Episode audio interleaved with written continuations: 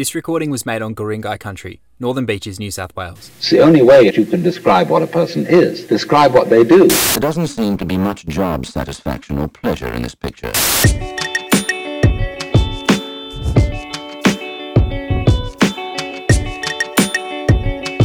I am. Can we actually just be real straight off the bat? God, I've I've gone too far deep into this whole podcast thing for anyone to take me seriously when I say that, but I mean this genuinely, okay? Let's be real. You could not have clicked on a more important thing to listen to than this episode of Self Talk with Damien Cole, National Campaign Director for Surfrider Foundation Australia. I really mean that. This is going to be well, this is how it was for me. I think it's probably how it's going to be for you. This is going to be one of those conversations that just rings in your ears for weeks after listening to it. Damo is un undeniable. Undeniable. That's the one word I'm going to choose to summarize this man. The level of conviction, the level of passion, and the level of integrity that it takes to be National Campaign Director for Surfrider Foundation. And let me break that down for you. That means being the primary pair of boots on the ground all over this wonderful country of ours, fighting to protect it, fighting tooth and nail. I feel so fortunate to have crossed paths with this man, much less to sit down and have a conversation that almost ran for two hours. And it was just one of the most exciting exchanges of words I've ever been involved in. So I, am not even going to say too much about it. Just buckle up, basically, because you're about to hear truth bomb after truth bomb from one of the most savage eco warriors in the country, if not the world. Because Australia is kind of ground zero, actually, for political malfeasance in terms of climate change. That is, having a federal government who is pretty hell bent on maintaining investment in fossil fuels well into the 21st century, including PEP 11, which is a petrol, I think it stands for Petroleum Exploration Permit, something. Um, don't shoot me for not knowing the specific acronym. I really should have. I'm really embarrassed that I don't now. Um, but you're going to hear about it, and I'm pretty sure it is Petroleum Exploration Permit 11. It's basically a suggestion to build oil and gas rigs off the coast between Sydney and Newcastle, aka the most populous piece of coast in the country. And the fact that we're tossing, not only tossing that up in 2021, in the land of sunshine. but the fact that our politicians are fighting for it and really pushing it and hoping that it just flies under the radar and goes ahead until suddenly we look at the horizon dotted with oil rigs. I mean, the, the naysayers say that they'll be 30 kilometers offshore and therefore invisible, but 30 kilometers is nothing when an oil spill happens. Oil will cover that ground in a fucking heartbeat. And the oil rig itself may as well be smack bang in between the red and yellow flags at your favourite beach by that point. So Damo's on the ground rallying up the troops for paddle outs and protests against this preposterous proposition. Wow, I'm doing well with the alliteration. Is that what that's called? There was a lot of P's then. Anyway, I said I wasn't going to talk about it. Here I am talking about it. I think the best thing to do is to let Damo speak for himself. Enjoy this one, guys. It was a special one. See you at the end.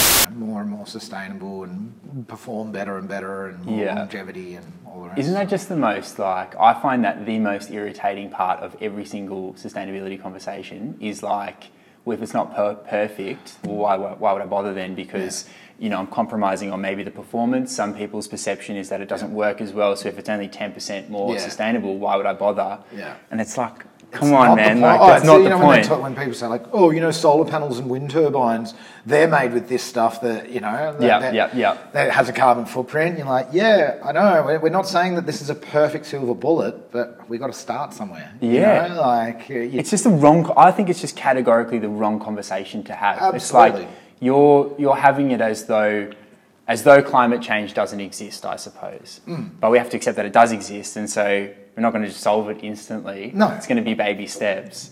But we've got to make the steps none- nonetheless. Yeah, yeah, yeah, exactly. and just to naysay like that, always just.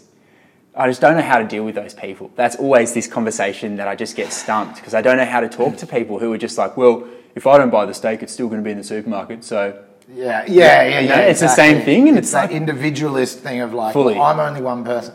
But it's like you know, you chuck a cigarette butt on the ground. It's only one cigarette butt. Said seven and a half billion people. Yep. That's what I was. It's like you know. So it's yeah. That's I, I don't know. You must encounter those people all the time. All though. the time. So what's your go-to to like negotiate that sort of like stubbornness about I'm you know I'm only one person. I'm not going to make a difference, so I may as well just be comfortable. It probably goes into that thing of like that every single person's actions. That's you're the reason why we're in trouble right now.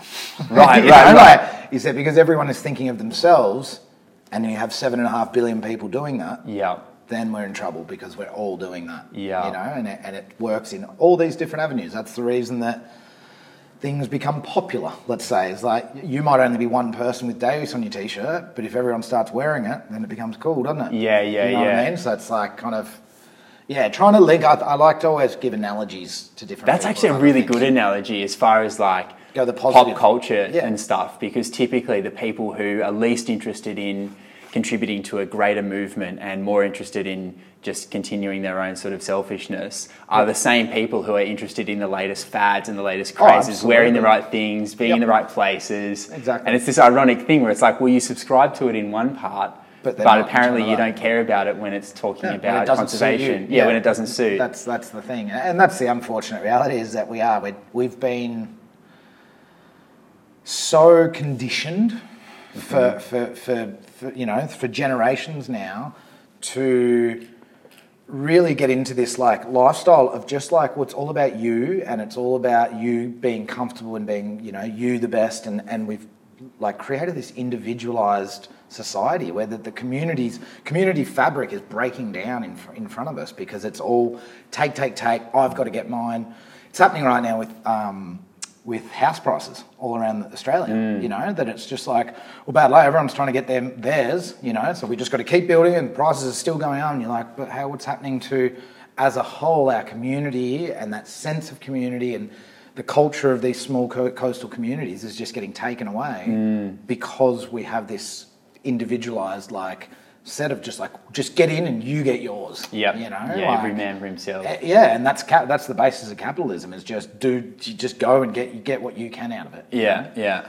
And it's just I don't know. It, it it really is. It's something that I've been really I've been thinking about a lot recently about where we're actually heading. You know, not just with you know you look at climate change. It's not just about going renewable. You know, like Yeah. renewable energy is one thing, but we have to change the entire narrative. We have to ch- change the entire fabric of what we're doing right now. Yeah. Because we can't keep living as if we're on this like kind of endless supply of everything because we're mm. not. We're on a finite planet with finite resources, and we're gonna we're gonna find ourselves in a jam pretty pretty fucking soon. You mm, know. Mm.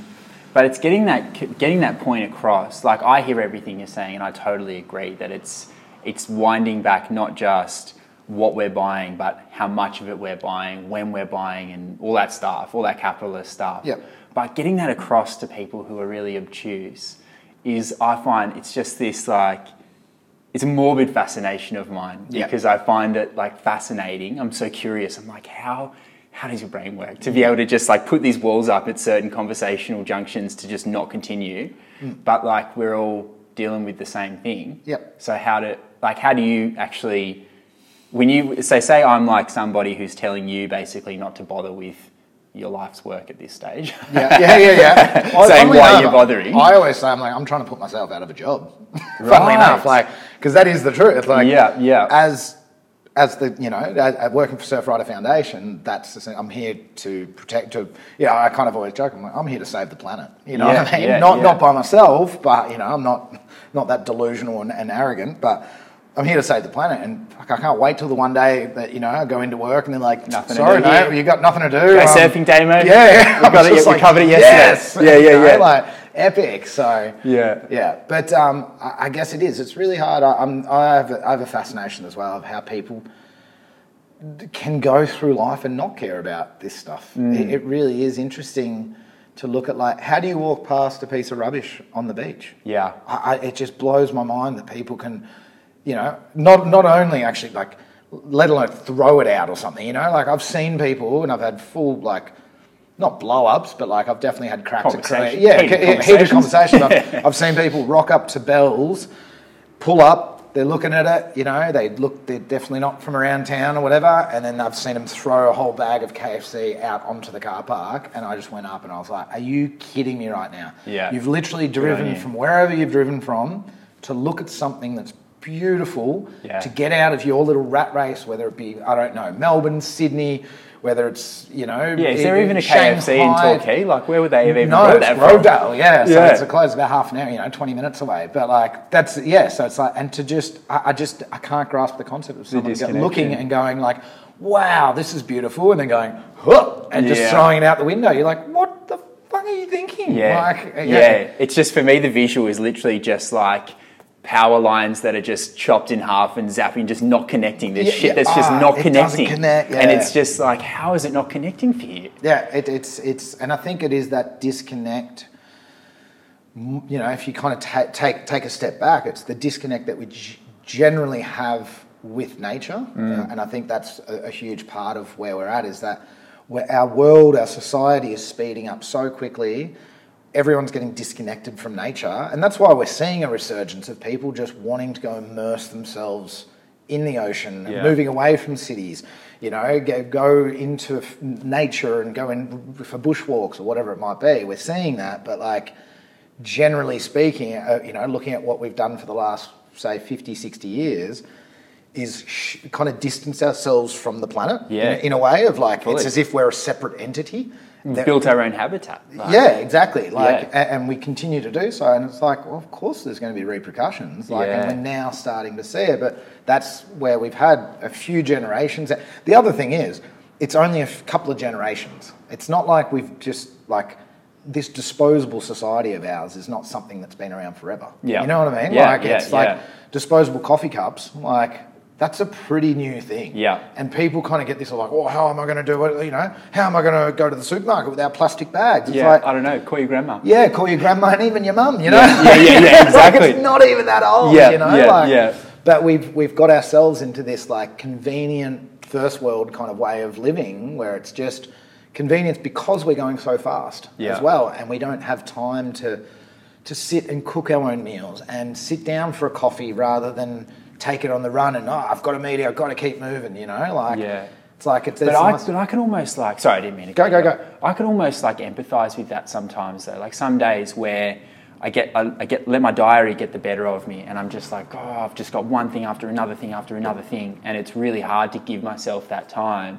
Where if I feel like I just sit down for five minutes, even though it's only five minutes, I'd feel like I was wasting, wasting time. Yep. Yeah. But, yep. but it's like just the idea of time being some finite currency in my pocket that I'm spending like that. It's not mine to waste like that. So it doesn't like nothing about it makes sense for me, but Hmm. I still get trapped in it. Oh, well, and that's I'm not sitting here, you know, on my high horse. Yeah, going up yeah, here. I bet. I, you should see my diary sometimes as well. You Yeah, know, like yeah. I'm flat out. I sometimes will get to four o'clock in the afternoon and go, shit, I forgot to have breakfast again. Ah, I haven't had time. yeah, I haven't had a break, and I've been going and getting lightheaded, going, what am I going to, you know, like I'm definitely I have my issues with that as well, and it's again, it's part of. I always like to think of it. It's not necessarily the individual as such.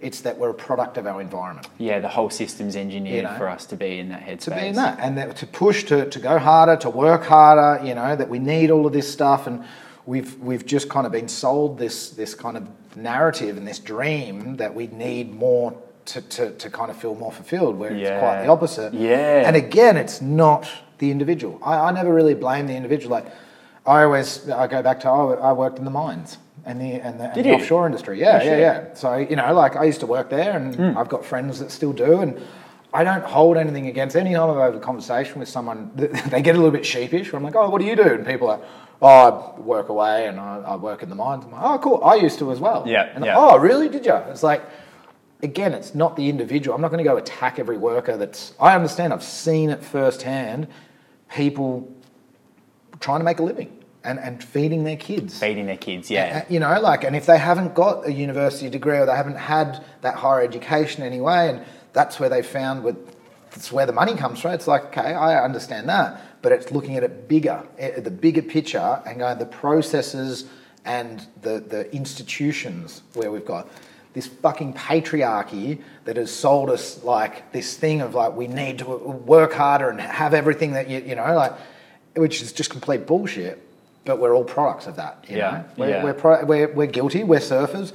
We've all had petroleum-based surfboards. For the fight for the Bight, I, I copped so much shit for that. Did you? What Oh. for paddling out on a, Oh, on a the- oh, hypocrites! You drove down in your car, and you know, and I'm like, yep, I did. You know, and that's of course. Yeah, but because- look what that achieved, though, man. Like, Oh, absolutely. right? Like it went, it went the distance. Yeah. So whatever, like microscopic in comparison impact that you know your petrol car had and you, you, your petrol wetsuit had and whatever to get and do that thing, but then it had this impact that we're not offshore drilling in Yeah, a marine sanctuary. yeah, exactly, yeah, yeah. I mean, like that's a pretty small cost of doing business if you, if that's the result. which is always what I go back to is like, I, straight up, like, and I'm on record here, I'm saying like, I'm going to have an impact on this planet, no matter what. We all do. Yep. Right now, sitting here, we have lights on. We're drinking a drink. That's that's that's a footprint.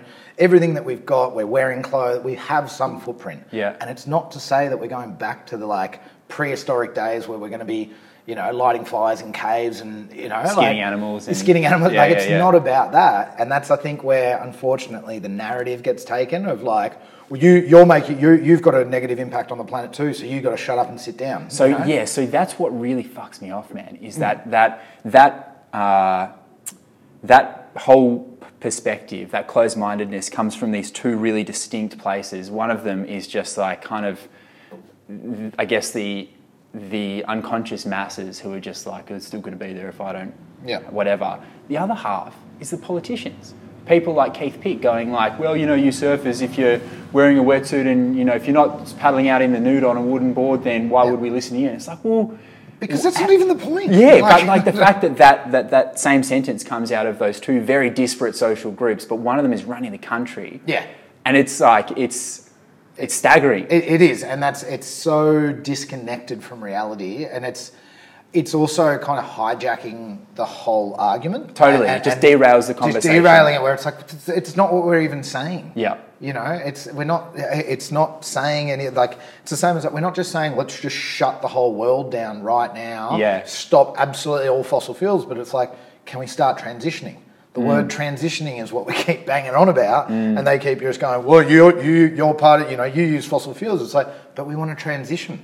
We're not just saying switch everything off, and Yeah. you know, like, so it is that really frustrating then. But what it does is all they have to do is create that little bit of confusion. Like they, they just they win So another six months, another year, another two years. Yeah. You know, they, they're just pushing it along. Where Yeah. it's like the minute that you have any confusion about the climate change debate, we've got you know we've been talking about this shit for years now, Yeah. and look where we are. You know? decades. It's you just- know, it it's hasn't just moved. it hasn't moved at all because there's just that little bit of uncertainty and kind of they've muddied the waters enough yeah, to, to kind of yeah to, to stop it in its tracks. yeah, and leveraging that against people's inc- like inconveniencing people. Well, that's it Where too. it's just like this tiny. If you if like people are looking at a behavioural change or something that they're, you know, doing begrudgingly. And it's an inconvenience. The slightest little thing to just like suggest they not do it. Oh well, I'm not going to bother. Then why would I bother? Exactly. And it's Oh, just do you remember the um, through the federal election 2019 when Labor came out with the electric cars argument? Like Uh, they, were- they kind of came out and they were like, right, we want like I can't even remember what it was, but you know, we want X amount of electric cars in Australia, and we, you know, it was like we're pushing forward with electric Right, cars. right.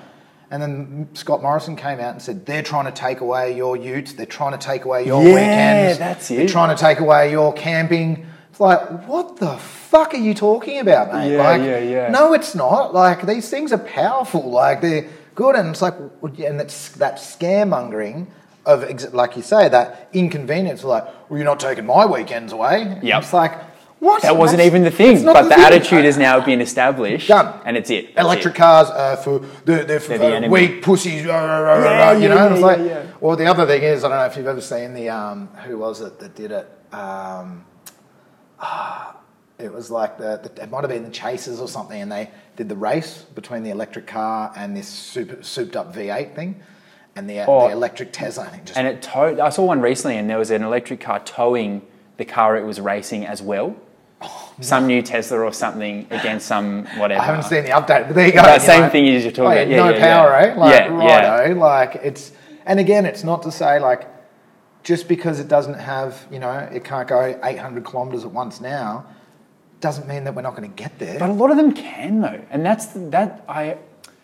I think I heard Elon Musk talking about that on Joe Rogan last time he was on it, sa- saying like how farcical that whole argument is, where people just same thing try and derail the conversation by talking about mileage, and they're like, Yep. well, if it can't go a thousand k's, then why bother? Yep. There's a point of diminishing returns carrying fuel around. Like you wouldn't have a 400 litre fuel tank just if you're driving around town No. because suddenly you, you've got all that weight and your economy's blown out the window. It's the same thing with the amount of battery cells. Like, why would you have enough battery cells to go 2,000 Ks when it's just heavy and it's dragging down the efficiency? Yeah. If you're only going a couple of hundred Ks at the most at a time. Yeah. But they can already go like 700 Ks and or that's 800. Ks. And it's better than it was five years ago. yeah, and it'll just keep point. going as well. Yeah. Yeah. And, that, and I think that's the point. It's like, you know, when Thomas Edison harnessed energy, like, it's not like he was all of a sudden like, right, I can power a city of 20 million people. It was like, okay, I've figured this out. Let's get a light bulb. We're starting. Yep, yep, yep. Uh, you know, it wasn't like, well, if you can't if you can't power the whole town right now all day, then it's not worth it. It's I like- bet he had some fucking neighbour though who was like, Yeah, probably. There's only one light bulb yeah, on, my What- candles what can was that? Yeah. my candles can light up. Yeah, yeah, you yeah. know, You, like- see, you see my fireplace, right? Yeah. Like, my whole room's lit up. well, there probably was naysayers. That's exactly it, you know. And it's, Yeah. I don't know. It's It- just insecurity, though. Hey, like that's got to be. and fear. I think. The- Yeah. The, fear of change, and, and that's where it goes back to. I think everything comes back to fear. Mm. You know, it's either love or fear. uh, you know, and I think that the fear is that big one where. That's where your insecurities come from. It's fear that it, whether you know you're going to be put out of a job or whether you're not going to keep up with things or whatever it is. Like, yeah, it, I, I think it just goes back to fear of just the unknown of you know. Yeah. But it's funny because it's like we're here today. Like everything that we've done, like we've been evolving. It's not some new age thing that like you know we we are constantly evolving. You know, so Yeah. You know, but then it's also if you want to get the, the deeper thing of again, it's not the individuals who that are scared of the change. It's the powers to be that have all the money. You know, and I go back to the patriarchy of like this kind of industrial revolution that's been going for a few hundred years now. You had these small companies, and I'm not against capitalism, right? The, the, the, I just want to make it straight. I'm not, uh, you know, I, I think that capitalism is good to an extent, but I think it's got good traits. But I think that the way it's been developed, which is going back a few hundred years, is no longer relevant or sustainable now in today's world. It's not about oh everyone can make a dollar and you know make it make it best out of you that you can because that was the case 300 years ago or 200 years ago or whatever it was. But then when you have all these companies that have been created back then who are now multinational multi-billion dollar companies Yeah. you can't be calling on that like oh we're just trying to make money. It's like i always go back to imagine capitalism if at the very kind of beginning when it was like all right we're going to try this thing. You can make as much money as you want roland. Go go for it. You are allowed to do whatever you want. Two conditions one don't fuck the environment two treat your workers with respect and you can't fuck them over either that you know like if it was just that Yeah, it pretty much covers it, eh? that covers it, right? Because that's Yeah. it, you know, and, and that means that's not just in your own country. Yeah. That's internationally. I don't care what the laws are over there. yeah, yeah, You have to be able to, you know, you've got to adhere to this and be responsible, yeah. and then go for it. Then imagine how much the world would have changed. Yeah. Obviously, it's like this fluffy hypothetical that it Yeah, I love it. But it's this thought of like that's boiling down the problems into like almost one raw thing because it's pretty much saying look after the environment. Hey, humans are part of the environment. yes, And then which then looks after ourselves and you know, exactly. I, I always go back to the. I remember reading that endless growth is the ideology of the cancer cell. Yeah. And applying that to the whole capitalist agenda and, and just these businesses that just grow and grow and just keep consuming everything in sight. And it's just the aggression involved is it's it's a real sort of macroscopic view at like this thing that sort But of But it's exactly that though, and that's what we're doing. Is you know, I remember when I um, I ran in the Victorian election as a as an independent um, back in 2018, and I remember this one guy like because obviously we were going, we had kind of uh, a kind of we were running with a kind of a kind of let's put a cap on development around Torquay. Like Torquay has been ravaged by overdevelopment in the Yeah. last 10 or 15 years. And we were just starting to have a look going like, whoa, can we just put on the brakes for a minute and have a look at what's going on here and see where we're going to end up in the next 50 years, you know, rather than just throwing everything, you know, like. So anyway, so we had this thing that was like we were also looking to stop a housing development of 2,100 homes in Spring Creek. And then I just I still remember this. I can't remember who it was, but someone's commented on Facebook and gone, "Oh, you're just anti-development. Why don't you just let progress take its course?" And I remember sitting there and I looked at it and I was like, "Let progress take its course." I'm like, "That doesn't even make sense." And I'm like, and I wrote back to him. I said, "Oh, hey mate, like I think you've got your quotes mixed up. It's let nature take its course." Nice. and progress we control. It, it, it's not some like Yeah. untamable beast that you just go, Yeah, not oh well, of nature, yeah. let it go. Yeah, you know, yeah, it's like progress. Like we're the ones doing it, and when you use the word progress, it should also. It's not just development; it's development with values. Yeah. and making sure that when you are creating whatever you're creating, whether it's a coffee shop, a surfboard brand, you know, an electronics, you know, Apple or whatever it is, to do it in a way, and going back to this, make your money for sure, but be responsible. Hmm. Look after your workers, look after your environment, and kind of make it this like, you know, kind of circular kind of economy within yourself of like, make sure that this is a holistic way of, of, of doing business. Yeah. And that's again going back to like everything that we do. It's not, the, the, the argument is not to develop or not to develop, it's how you develop Yeah, as well. And, yeah. I, and that's again part of the argument that I think where everyone's, particularly these days, between social media, you know, Murdoch media owning 90% of, of media outlets, and it's they've polarized our entire society. Mm. It's you're either red or you're blue, you're yes or you're no, you're pro this or anti that.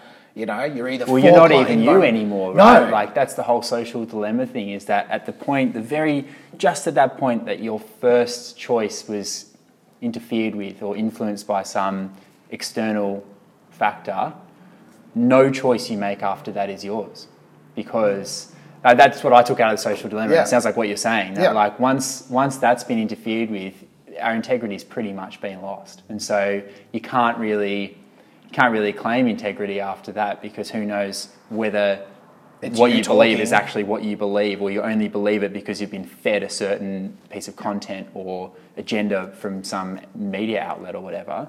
Yeah, Yeah. And that is, and that's the other thing as well. Is this is so new? Mm. You know, we've never been in this world before. Like, we don't know what these effects. Are, you know, the effects that are taking place right now have have never been tried and tested. Like, Yeah. this whole social media thing is unbelievable. Like that for me is this.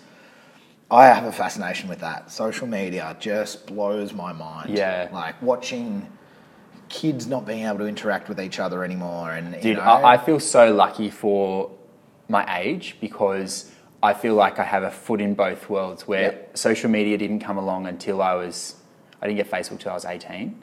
yeah. So, like, I feel so fortunate for having had a regular childhood, or I suppose a traditional childhood, because it's not regular anymore. Yeah, yeah. But like the fact that I I'd still know how to like talk to people, basically, so Yeah. I can still have a foot in the world of those my senior. Look people in the eye, have a conversation, Yep, know how to not just pull out my phone when I get uncomfortable and stuff. Yep. But then I also still know how to use the software, and I'm not some grandma like single digit, like typing in cap all caps hating the world, just either going, hating "Ah, the world or sending a very private message very publicly or something like that. You know, like I get to do both of those things. So I feel Yeah. so lucky for being the age I am. And I always think now, well, that was however long ago.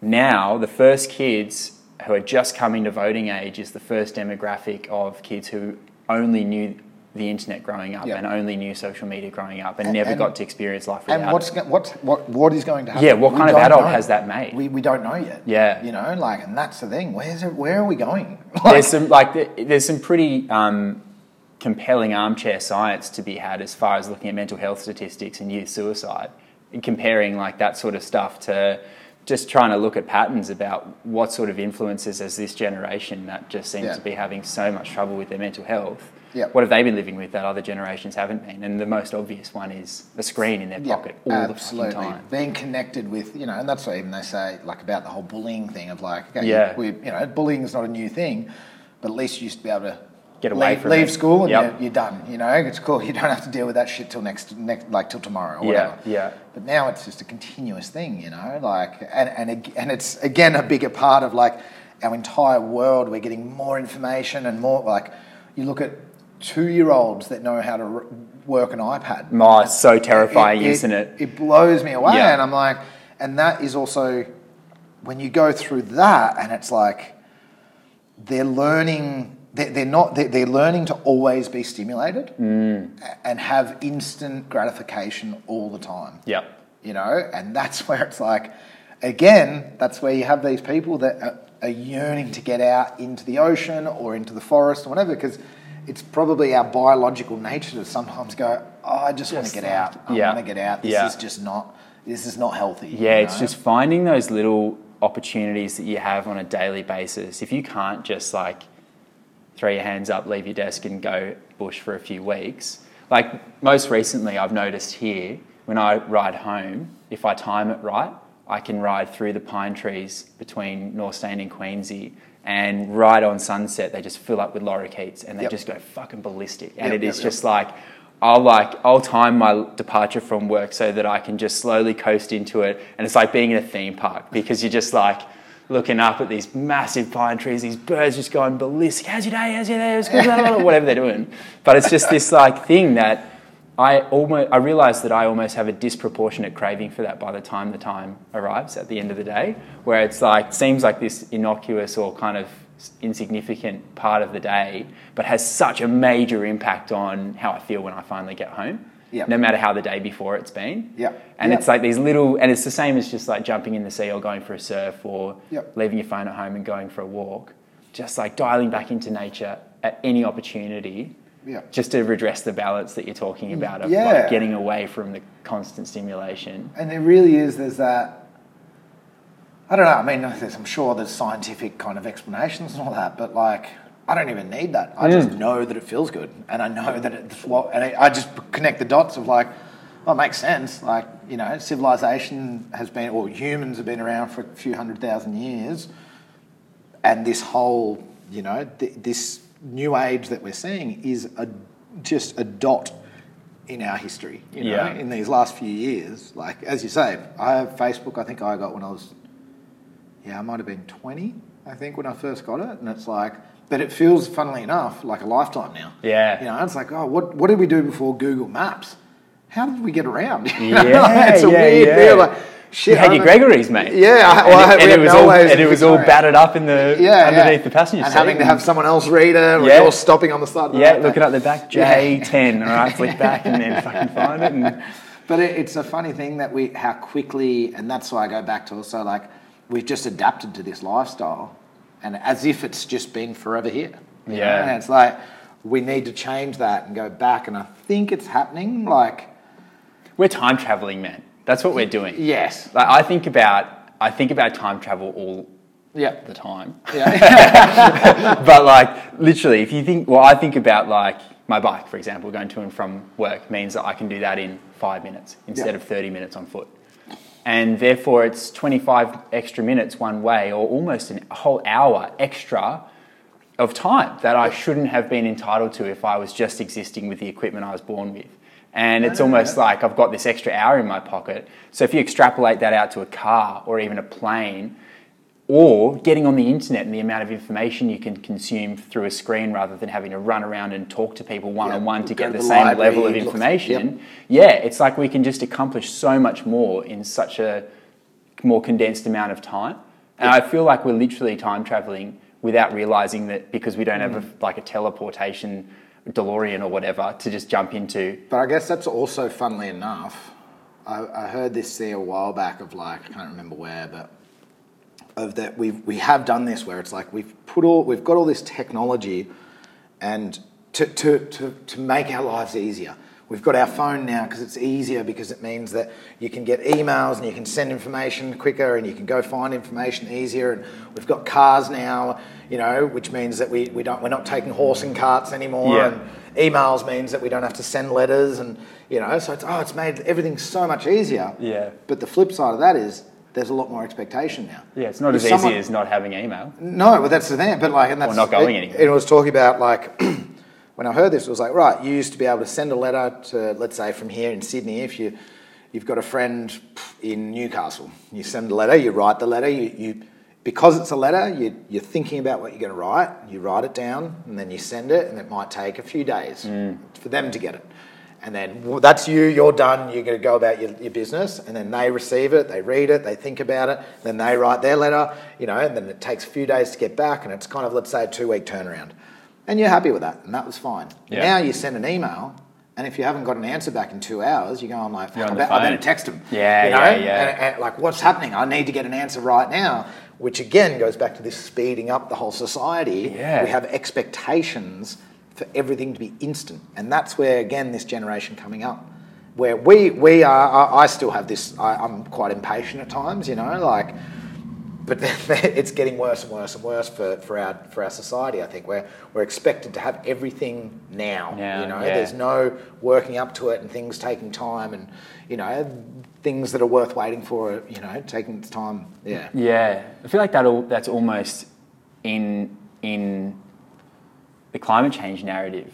Almost like you, I think about the things I read from the IPCC or the latest, you know, COP whatever summit and the conclusions, and it's all sort of about things we should have done yesterday. Yep. And it's all about like we need to do this in the next, like in like instantly, basically, like right, right, right, right, right now. Yep. And it's weird that that doesn't compute to us, and then we're not doing that because everything else we do Is instant. instant, Yeah. instantly. Yep. And it's just this one. It's like I don't get where the where the wrench in the gears is for that not to translate. I, I think with the climate change argument, then this takes another turn from our. Have you read *Sapiens*? I'm halfway. Okay. Yeah. So I, think it was at the kind of beginning where he talks about, um, kind of biologically speaking, our minds are we're, we're kind of we're wired to only care for about 100 to 150 people around. Oh, this Dunbar number thing, the number of people in the tribe or whatever. Yeah, yeah, yeah. The- the- Yeah. yeah. So you, you know you've got the 100 to 150 people, and I, and then beyond that, it's like of course we can sh- have empathy to some extent, like, but you'll look at you know you look at an Oxfam where, uh, uh, ad where it's like oh this you know starving child and whatever, and it's not that you're just some asshole who's like whatever mate get a job. Like we obviously go oh man that's you know that's so heavy, Heavy, but then you flick the channel and you're like.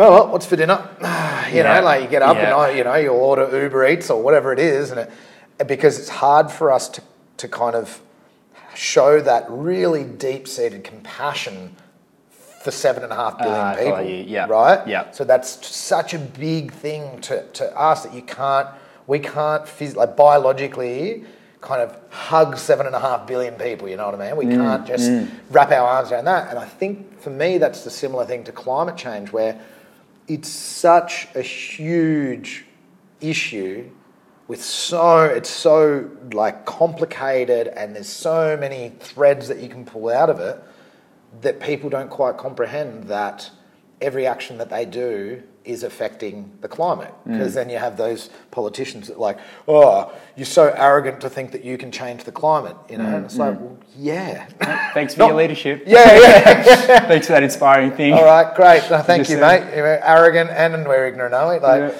but it's kind of it's this thing of like, kind of that the connection between all of us. It's it's hard to grasp and to fathom how connected we all are and Yeah. how big we all are. And it's the first time in the world that we're doing that. Mm. You know, so it's easy when you're on the internet and whatever to understand that yeah, we're connected to that sense, but to realize that we're all affecting the planet, I think feel it, man. Like It- it- it's almost religious, eh? Um, I think about it. I've been thinking about it in the last few weeks. This exact thing that you're talking about, almost as religious or spiritual, where it's like to to, to, to reconnect and to really pay tribute to the gravity of the problems and the one place where we solve them, which is going back to this one nature, this one God that we kind of all recognize, no matter what book you read every Sunday. It's like nature's sort of across all of the mainstream religions as well. And it is this one God that we're all sort of, we're all paying attention to. It's whether like you are deeply paying attention or peripherally paying attention and just walking past the rubbish on the beach. But it's like, that, that excites me about it because for me that mean that's how we that's how it's going to happen is people are going to have that gut feeling that I'm sure you've had.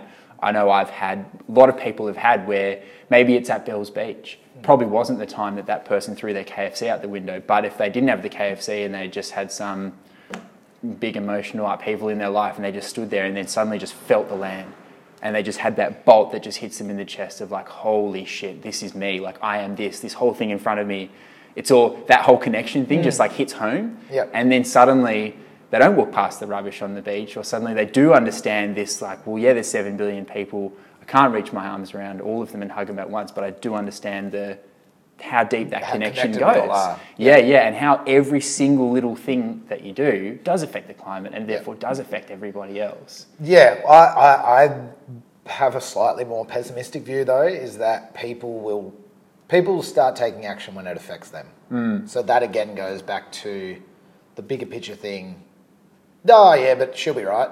You know, She'll oh, the world's the world's there. Yeah, she'll yeah, be right. She'll be right, mate. You know. Yeah. Until it's not, and oh, your house is flooded, or you know, like your you know your house has fallen into the ocean, or you've lost your job because I don't know, maybe the, the school that you work at burnt down because of the bushfires, or Hmm. whatever it is, when you start clicking. And I think that that for me is when when people feel the effects personally yeah is when they will take action. Yeah, Like, and I have, I have. It's very privileged of me to be that optimistic, considering mm. I haven't lost a house to bushfire, and like I had basically mental health struggles, which spat me out into that conclusion and that that Yeah. whole feeling and understanding and whatever. But I completely take your point that Which is like, great, people and- do need to be. well, maybe that was your That you was getting mine. affected. Yeah, yeah. You got affected in a certain way. And Yeah. You know, like, but I just think, yeah, everyone needs to have that that moment where. I mean, I, I wish that it wasn't the case. I Mm. just think that again, it goes back to that, you know, the biologically speaking thing of like the planet just being too big, like to grasp how big the ice shelves that are snapping off Antarctica right now are. yeah. We don't know how much. It's Or, like or, trying what, or even what a ton of carbon dioxide looks like. what- yeah, what is that? you know? yeah, it's Like, impossible to, to fathom. it's it's kind of like okay, that's a number. What's two degrees? Doesn't sound like much. Yeah. you know, like Yeah, there's yeah, that kind yeah. of, and I think those things are, whilst they're very important, I actually don't really think that they're helping the situation. I think like Yeah, I agree. and that's where over the, I think it's changing now, but I think that over the last you know few decades, the communication hasn't been like we haven't sold it correctly. Mm. Like I think this whole like looking after the planet has been a little bit.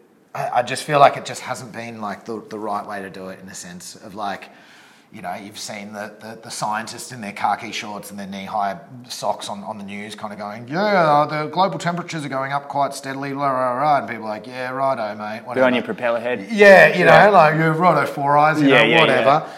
And now we're starting to get people, you know, that, that, that, that are using kind of, it's almost using the tools of capitalism for the environment and like swapping it around. And I think that, that that's a really smart way and, and, a, and a really effective way of doing it as well. Totally.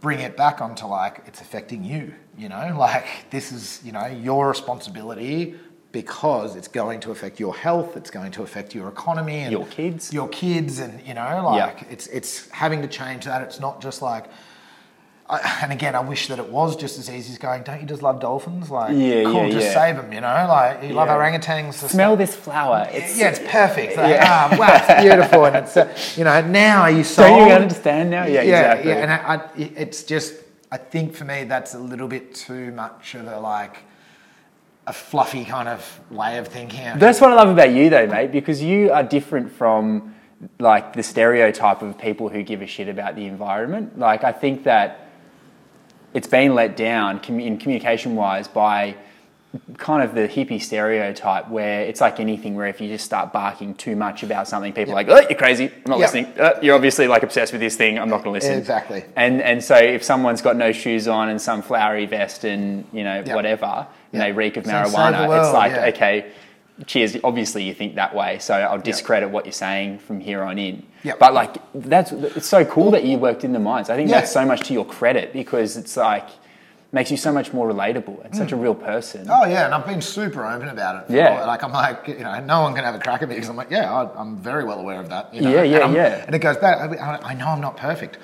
You know, I'm driving up and down the, I'm driving up and down the coast at the moment doing Yeah, this stuff. yeah. And, and again, it's, it's just getting over it, like over the fact that you know no one's perfect. It's not, and that's not the narrative. It's not that these people in the environmental world are perfect, and those that do get on their high horses and kind of look down at people and you know really t- like talk down those individuals for eating meat or whatever. It's like, yeah, I understand. Listen, I you know I'm veggie myself, but I'm never going to sit there and go, you're a piece of shit for eating meat. Yeah. You know, because then all that does is again it creates that divide. Yeah. You know, of like, oh well, screw you. Don't call me a piece of shit. I'll go and eat twice as much. Yeah, meat yeah, now. yeah, exactly. You know, like, and it's actually about having this. Like, again, for me, I'm so big on communication because when you empower someone and when you tell so you know it's a different way i always kind of put it more into the terms of like you know join us come, come with us. Do you want to come with you know join your community and do this? You know it's like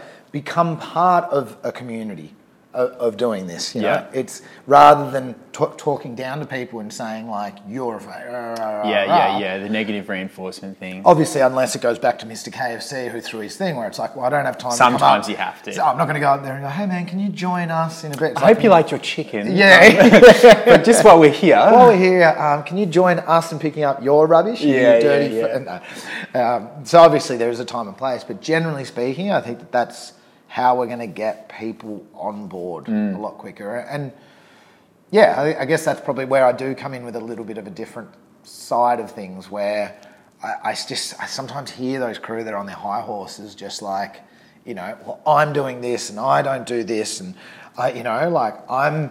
I'm a vegan. Like I can't believe you even do that. bro. Yeah, and you make yeah, it. You, yeah. you, you know, it's like belittling people. Yeah. It's not So gonna. unhelpful. It just doesn't really like. I, I heard like I still haven't actually. Have you seen Sea Seaspiracy? yeah, I have the other night actually, only a what- couple of nights What ago. do you think of it? I haven't seen it yet. I- I, haven't had like the time. let- like- It's worth a watch. Yeah. There's a lot of um.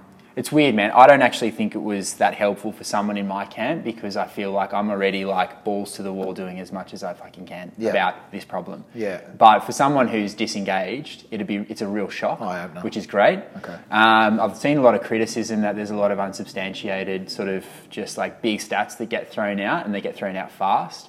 And there is. Yep. I'm sure they came from somewhere. Yeah. But that's I've seen the majority of the criticism. It's massive. Um, the implication being that like the fishing industry is kind of a much bigger problem than plastic as far as pollution goes. Most plastic pollution in the sea is fishing waste, Yep. all that sort of stuff. Yep. And that the best thing that you can do to help stabilize the oceans is stop eating fish. Yep. Compared to basically, you know, yes, it's good to use a paper straw instead of a plastic straw, but compared to then going off and eating a salmon fillet for dinner Yep. in your poke bowl, Yep. it's kind of like you, Yeah, you, yeah. you're kind of redundant there. Yep, yep, yep. Yeah, it's worth a look. Okay. Yeah. Did you did you see? I'm interested because I got a couple of comment, a couple of messages from crew.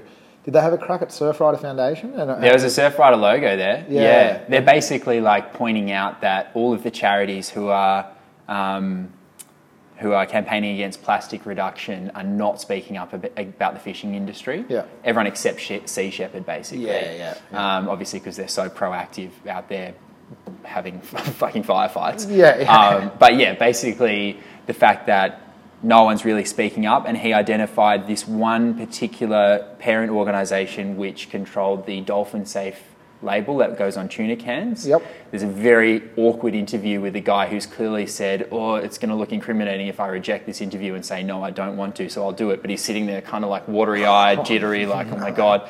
And the whole interview goes exactly as you'd think, where he's like, "So how can you say it's dolphin safe?" And he's like, "Well, we can't basically. So why are you putting them on the tins? Well, basically, companies, um, you know, we have uh, blah blah blah. And it's just like he's got nothing, They- no reason, and it's just a complete farce. And then they find out that the same parent organisation that owns that also owns one of the biggest anti-plastic sort of charities in America.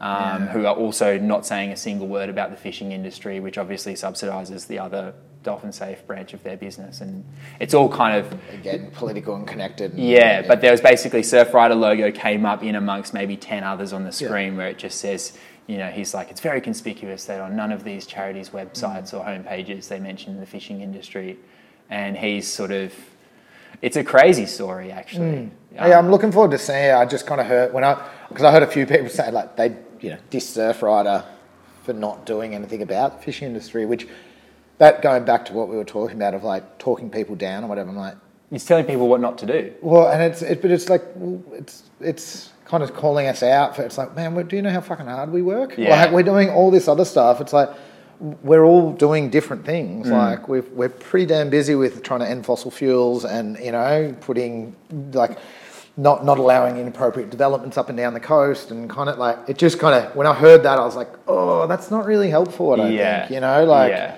I just think it's it's one of those things of like just because you're not, you know, like just calling people out for not being perfect, and it's like, well, no one's perfect. Yeah. That, yeah. that was just my. But again, I haven't seen it yet, so I'd like to kind of see it. And, I expect you probably react the same way that I did. Like, because you're, I mean, I'm being very charitable to myself there, pretending like I have the same amount of commitment to a man just running up and down the coast constantly barking about Surfrider paddle outs and shit. But no, no, no. but yeah, like I'm already at the conclusion I think they were trying to get the viewer to, which is like, hey, fucking wake up! Like this is important, and this is hu- and like.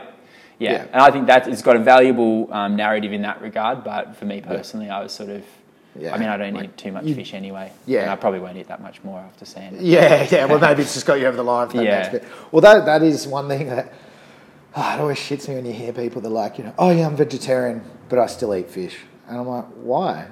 You know, like if you're going to be veggie for environmental reasons, like the ocean is in just as much, if not more, trouble, Mm. and it, it's just like it's m- like even more critical to our lives than even the Amazon. You know, like Yeah, the yeah, amount yeah. of carbon, it's a carbon sink. It create, you know, there's just all this kind of stuff. Like, Have you heard of the term freegan?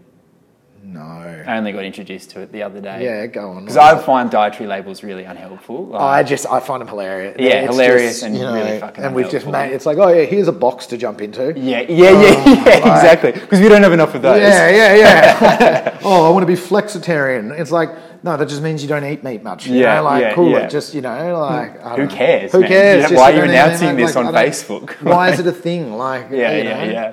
So freegan is is like vegan except for food that's free, which is something that actually resonated with me because I went vegan for like 18 months or so just to see how it went. Yep. Um, but in that stage, like I couldn't tolerate sitting out to dinner with people, for example, and then there's food getting cleared and there's still meat on the table. I'm like, well, why? no, no, no, I'll eat that definitely. Like, yeah. what are you talking about? Yeah, yeah. It's crazy for that to go in the bin. I had a really interesting one because I have I was the same. I'm, I'm vegetarian, so not not I haven't gone. I'm going to hold you to that now. I'm going to watch every single thing you eat, Yeah, yeah. and I'm going to scrutinise it, man. I will, and I will announce it to the people that are around us. He ate a chip, and I think. Oh, it had wait, chicken is that salt on it. cheese? Sorry, Damo, is that I don't cheese? know. See, Can you I eat that, cheese. can you? I eat cheese. I can't, mate. I grew up in France, you know, so I'm like the cheese thing. I'm like, fuck, I just love it. You Yeah. know, cheese and a little glass of red is always nice. yeah, Oh. yeah, yeah. But um, but yeah, getting back to like that that thing of that. What is it called? Freegan. Freegan. Um, I was the same. I remember, again, I can't remember. I tend to have little lapses of memory since my um, brain injury. But someone told me this, close to me, I can't remember who. But uh, yeah, there were, there, I was like, yeah, but you know, same thing. I was like, so if I'm vegetarian, but if someone doesn't finish their chicken palmy, because I used to love chicken palmies, isn't it more sustainable for me to eat that so that it doesn't go into the tip?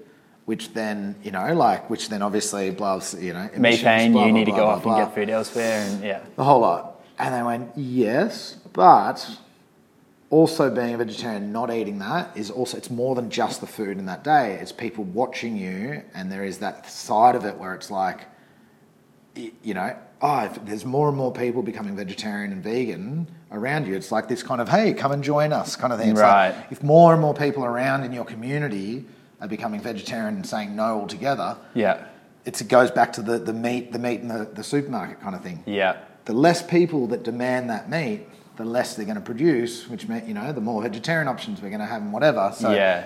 when it is there, there's just this other, and I, I was pissed off when I heard this. I was like, God damn it, that makes sense. Like, if you've got, you know, but particularly if you've got a little bit of a platform or whatever, or people look at, you know, look to you or respect you or whatever, it's like, by going like, no, no, I'm not going to eat that. Half a chicken palmy. It's like, you know, it's still kind of showing like, no, I'm a veggie because it's the right thing to do, and then Yeah. it, it changes the narrative of the people around you as well. Yeah. Does that make sense? It does, yeah, yeah, yeah. I just think about myself in that situation. I just like crack into it and start talking with my mouth full about Yeah. why this is a better thing than just going in the bin. Like, Yeah, I yeah. get, but I completely get what you're saying. But it's kind of the I don't know because then it's like, well, yeah, I don't know because Yeah. The dietary thing's so annoying though. Like I remember making the mistake of like telling people about it because my dietary habits changed really radically like overnight after I watched Cowspiracy like okay. years ago and whatever. And I was like, right, that's it. I got to do it overnight, and then stuck to it. And then, like, obviously you evolve. You just keep changing. No one's like stagnant. And No. so, I was learning what's good for myself, what sort of situations I'm going to get in. If there's going to be half a palmy, am I going to eat it? What's the go? Yep. And then there's certain people who just like never let it go. And I think it might be like another fear-based like insecurity where it's like, well, well, Rolls has made it known that he's vegan. Whoa, whoa, whoa, whoa, whoa! There's milk in there, mate. Hey, there's milk Yeah. in there. Are you all right? You, I didn't know that you were having milk. You're having milk now? Yeah. It's like, hey, I was actually having a conversation with somebody else. Yeah, And yeah. it's a Saturday night. Yeah. Why are we? Well, why am I drinking milk? But also like, why are we? You know what I mean? Like Like just- milk. yeah, but like it's just in one of these social situations where it's like that's such an antisocial thing to do to suddenly point a finger and Call start making out. commentary about someone else's. Dietary thing. Dietary oh, stuff. fully. It's um, each Yeah, to their so own. unhelpful. Yeah, and that's kind of it. It is to an extent. It's it's such a it's a fine balance, isn't it? Because Yeah. like I'm also I go back like because the diet. I'm like, yep, each to their own. Listen, you want to do whatever you want. That's that's fine. Those carnivore diets, though, man, I'm, it's a, I've got a hard No, time getting on board with that. It's pretty. It's pretty hear about. hardcore. Just to hear about it, I'm like, really? You just pretty much just eat steak all day. like, Everyone who, like- everyone who says it as well is like, yeah, and then, you know, uh, about a week in, you just start having fucking gnarly diarrhea. I'm like, wow, that sounds like your body's really enjoying it then. Yeah. Sounds, like, sounds like things are supposed to, Yeah. working out they're supposed to be. Like, what are you talking about? fully, yeah, like, yep, yep, everything's all right here. But I feel great. I feel great. Do you? Need to be within uh, 10 metres of a toilet at all times, though. But uh, I carry my own toilet paper around, but um, yeah. otherwise, I'm wearing a diaper right now. like. yeah, yeah. Uh, yeah, I- that one, that's definitely an interesting one. Like, the, the carnival thing. But listen, each to their own, like, you know, even like my, my, my partner, she she's she's from the States and she came over, so she's got, you know, the American diet of like, just, it was a thing. It was like they eat a huge amount of meat over there, you know. And then when she moved in with us, and I've never ever pushed, I'm just like, listen, I don't eat meat, you know, and I, here, here's, here's what I have to go. And she just, she kind of just took it on, and she still eats meat here and there. And I, I've never once pressured her or given her shit or whatever, because it's like, do whatever you want. But she's, over the last kind of 18 months, she's kind of really adopted this predominantly veggie life, you know, and, and even then, probably another step of not much dairy or, or any of that. Um, and she feels so much better for it. That's well. it. It's That's like, the other one. It's not even about looking after the climate or the or nature or whatever. It's about like looking after yourself. Yeah. And like one, I I noticed that once I started to stabilize my, you know, my intake of certain things and actually pay attention to how they made me feel. Yeah. The diet that I landed on just purely from how I was going to feel the best is pretty much like the most sustainable diet I could design anyway. And Yep. it's just like, oh, funny that. yeah, yeah, yeah. because it goes back to again, it's like we've been thinking. It's almost like I was an animal just designed to eat certain things Yeah. this- that this one place is providing me. that needs to listen to its body to go, oh, I like this. Yeah, oh, it's yeah, working yeah. for me, and not. Oh, I've got diarrhea. I better not eat that oh, again. Oh, no. Yeah. But it is, it's an interesting thing to look at, like where we've got this. And I used to be there, of like, meat three times a day. It's not a meal Yeah. without meat, you know? Yeah, it's me too. like, man, that is not a health, like, we were not created that way. Like, oh, but we used to have meat, you know, when we were running around chasing whatever, gazelles and whatever back in Africa. It's like, yeah, do you know how hard it is to run and chase down a gazelle? Yeah, you yeah, know, yeah. like, you're not doing that three times a day, and you know, Yeah. like it's it's this kind of, and we're yeah running around, obviously a lot more healthy rather than sitting at our computers for ten hours a day, Yeah, then yeah. sitting in traffic for another two, and getting home and sitting on the couch, you know, We're so lucky in Australia as well with kangaroo. yeah, It's like one of the healthiest, leanest red meats that you can possibly get. You can get it minced, so you can make a bolognese out of it. You can get sausages that don't Yep. taste that different on a barbecue. It's just like the most amazing meat source ever. Yep. And it's all wild harvested effectively. and there's not really any shortage of them because Right now, absolutely, yeah. kangaroos are everywhere. Yeah, know, yeah, like- yeah. Yeah, definitely. And that's where I sometimes I do look at it and go, would I go back to eating meat? Like I don't, I don't know. Like because then there's also the you know crew that go and hunt deer, mm. and it's like, well, they're an invasive species, and they're actually destroying the ecosystems in forests. So And the chain of consumption is so direct. Yeah. It's just like, it's you to hit no to, you know, middlemen bang. all. There's yeah, there's no transport, there's no you know, anything like that. It's just Mm. you're doing it all yourself, and and that's again where people go, oh no, you can't go and shoot the deer, and it's like you know that's so it's so the people saying don't shoot the Brumbies, like John Barilaro, it's like, hey, dude, you know that they're not supposed to be they're up not, there, right? and they're- if they're fucking up the rest of the place, yeah, you know, which they definitely are. Yeah, yeah. Like it's you know same as feral cats. I mate for me, I'm like I feral cats or cats in general. I'm not a huge fan of. Yeah. Like when they're killing over a billion native animals a year. Mm. You know what I mean? Like that shit's that's hectic. You know. So But they're cute. yeah, they're cute and they're fine. They're Yeah. just doing their thing. And it's like, man, put a damn bell on that thing. You Yeah, know, like yeah, or a cowbell. You know, Get a them- dog. Go get a dog. Go get a dog. Yeah. yeah. That's I mean that's my like cats. I don't know. No, actually no, I don't like them. don't like them.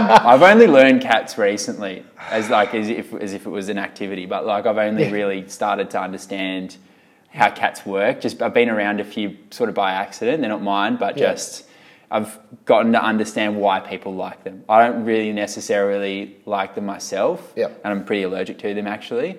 Um, I can see why you wouldn't like them. yeah. Then, yeah. but like, yeah, I don't know. There's something weirdly, is it like sadism or something where people who love to be hated or what? Like, because cats are kind of like really good at hating you. and- Yeah, yeah, oh, they are. I don't know. But it's something about the gratification of finally getting the affection from the cat Mm. Yeah, or whatever it is. when they're ready. I don't know. I, Yeah. yeah. I'm, see, I'm not like that. I'm just like the, the, the, the kind of eternal love of a dog. Yeah. you know, Well, like- especially out in the bush with like how destructive they are. Oh, There's that bloke on KI in South Australia who's like made a whole life out of killing feral cats.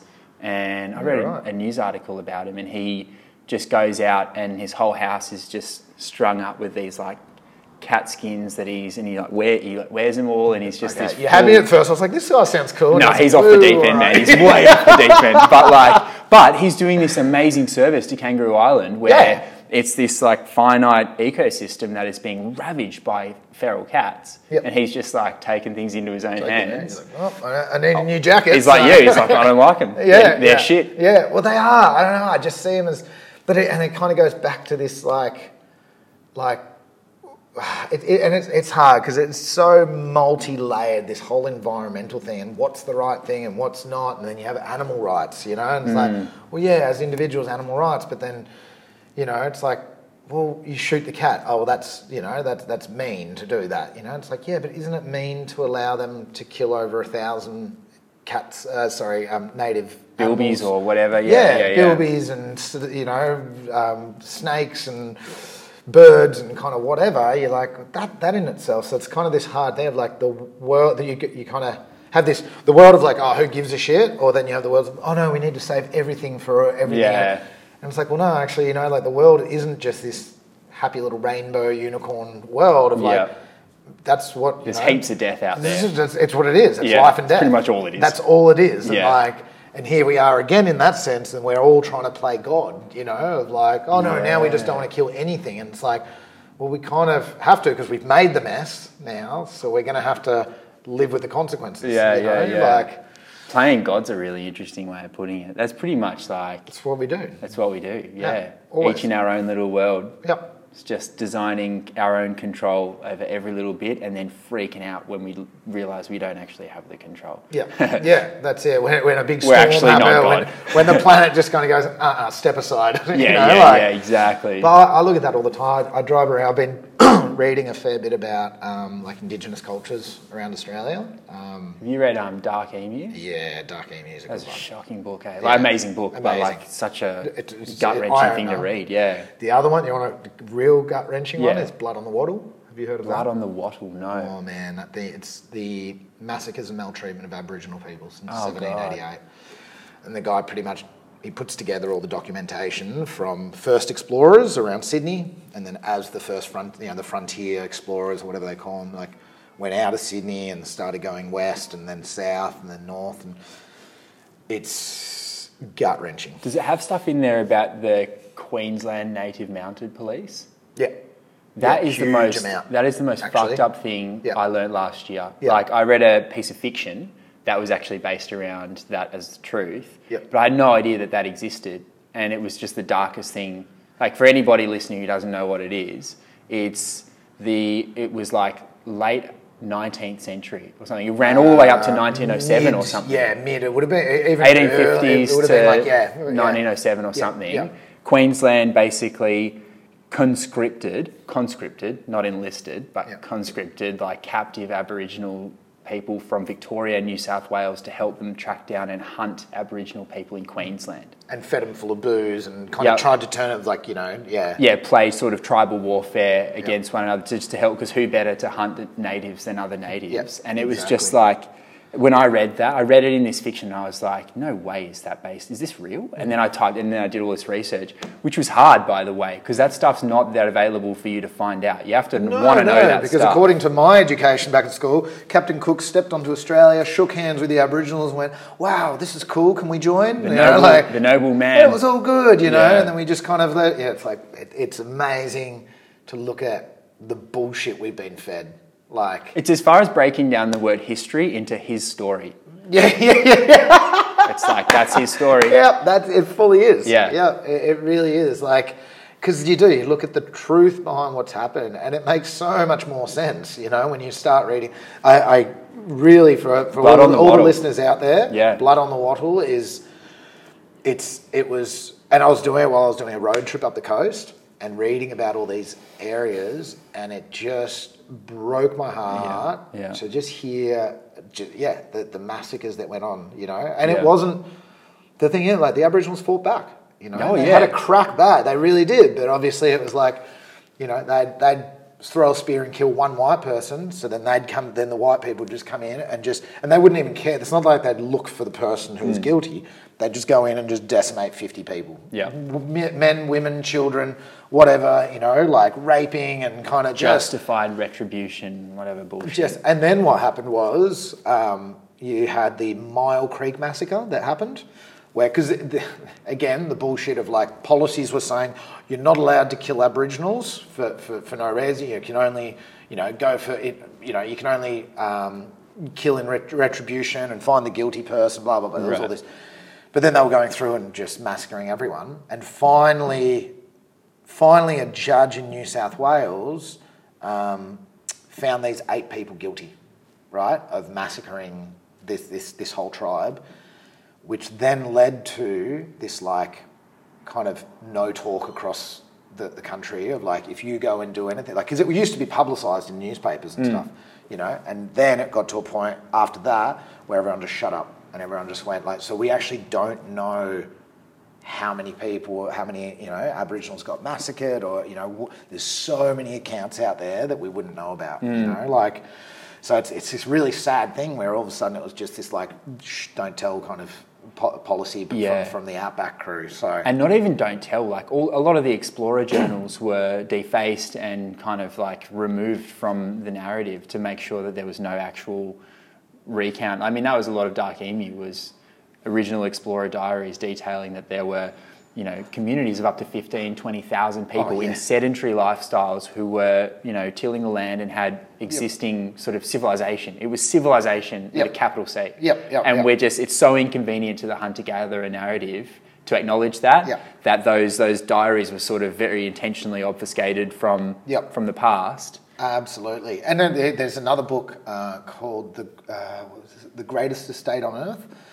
And there's all these first-hand accounts, same thing, first-hand accounts of, goes not so much the, the cultivation or anything, but the, there's first-hand accounts of the first explorers going, wow, this land is like an English gentleman's park that's manicured and blah, Yeah. blah, blah, blah, blah, because they, they had it now, they were doing all the... Yeah, yeah, the, yeah, that know, wasn't an accident. It didn't just that. grow that way. No, no, no, because you, and you look at it the way that it is now, where you see this deep kind of like all the forests and stuff, and you're like, I'm now looking at our whole country in a Yeah. completely different way. Yeah. Driving up and down the coast, and all I keep thinking, like I even did it the other day. I was in Yamba up on the on the, like on the north coast in New South Wales, and looking at at the big rock wall out there, and I was just like looking at that, just going like, wow, actually between Yamba and Iluka, like it's a huge, you know, rock wall that goes out.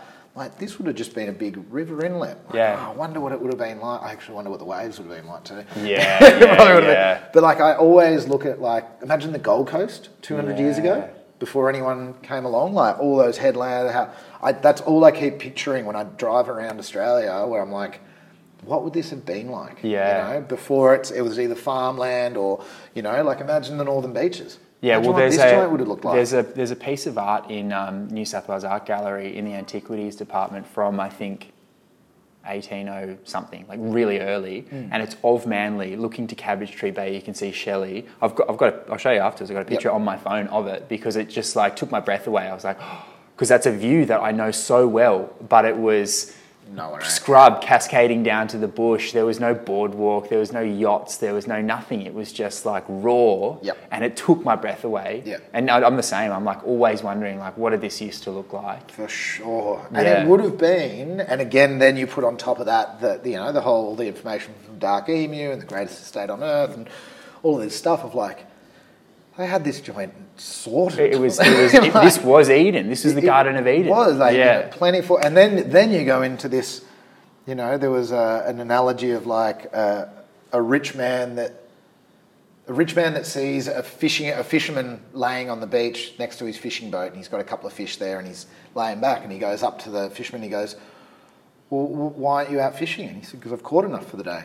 He's like, "But why don't you go out and catch more?" Why would I do that? Well, because then you'd be able to catch more, which means you could sell more, which means that you could buy another boat, which means that you could catch more, which means that you could sell a whole bunch more, and then you could make more money, and then you could have more boats. And then the fisherman goes, and then what? And he goes, and then you can retire and relax. And he goes, what do you, what do you think I'm doing now? yeah, yeah. You know? It's the exact same. That's amazing. It's the exact same as like, you know, emails make our life easier. Well, No, well, phones now we make have to- email easier. It's not as easy as not having email. Because now it's like we have to answer all these emails, Yeah. and you've got 40 Yeah. emails, you, you're connected, and you know because I know that I've got my phone on me most of the day.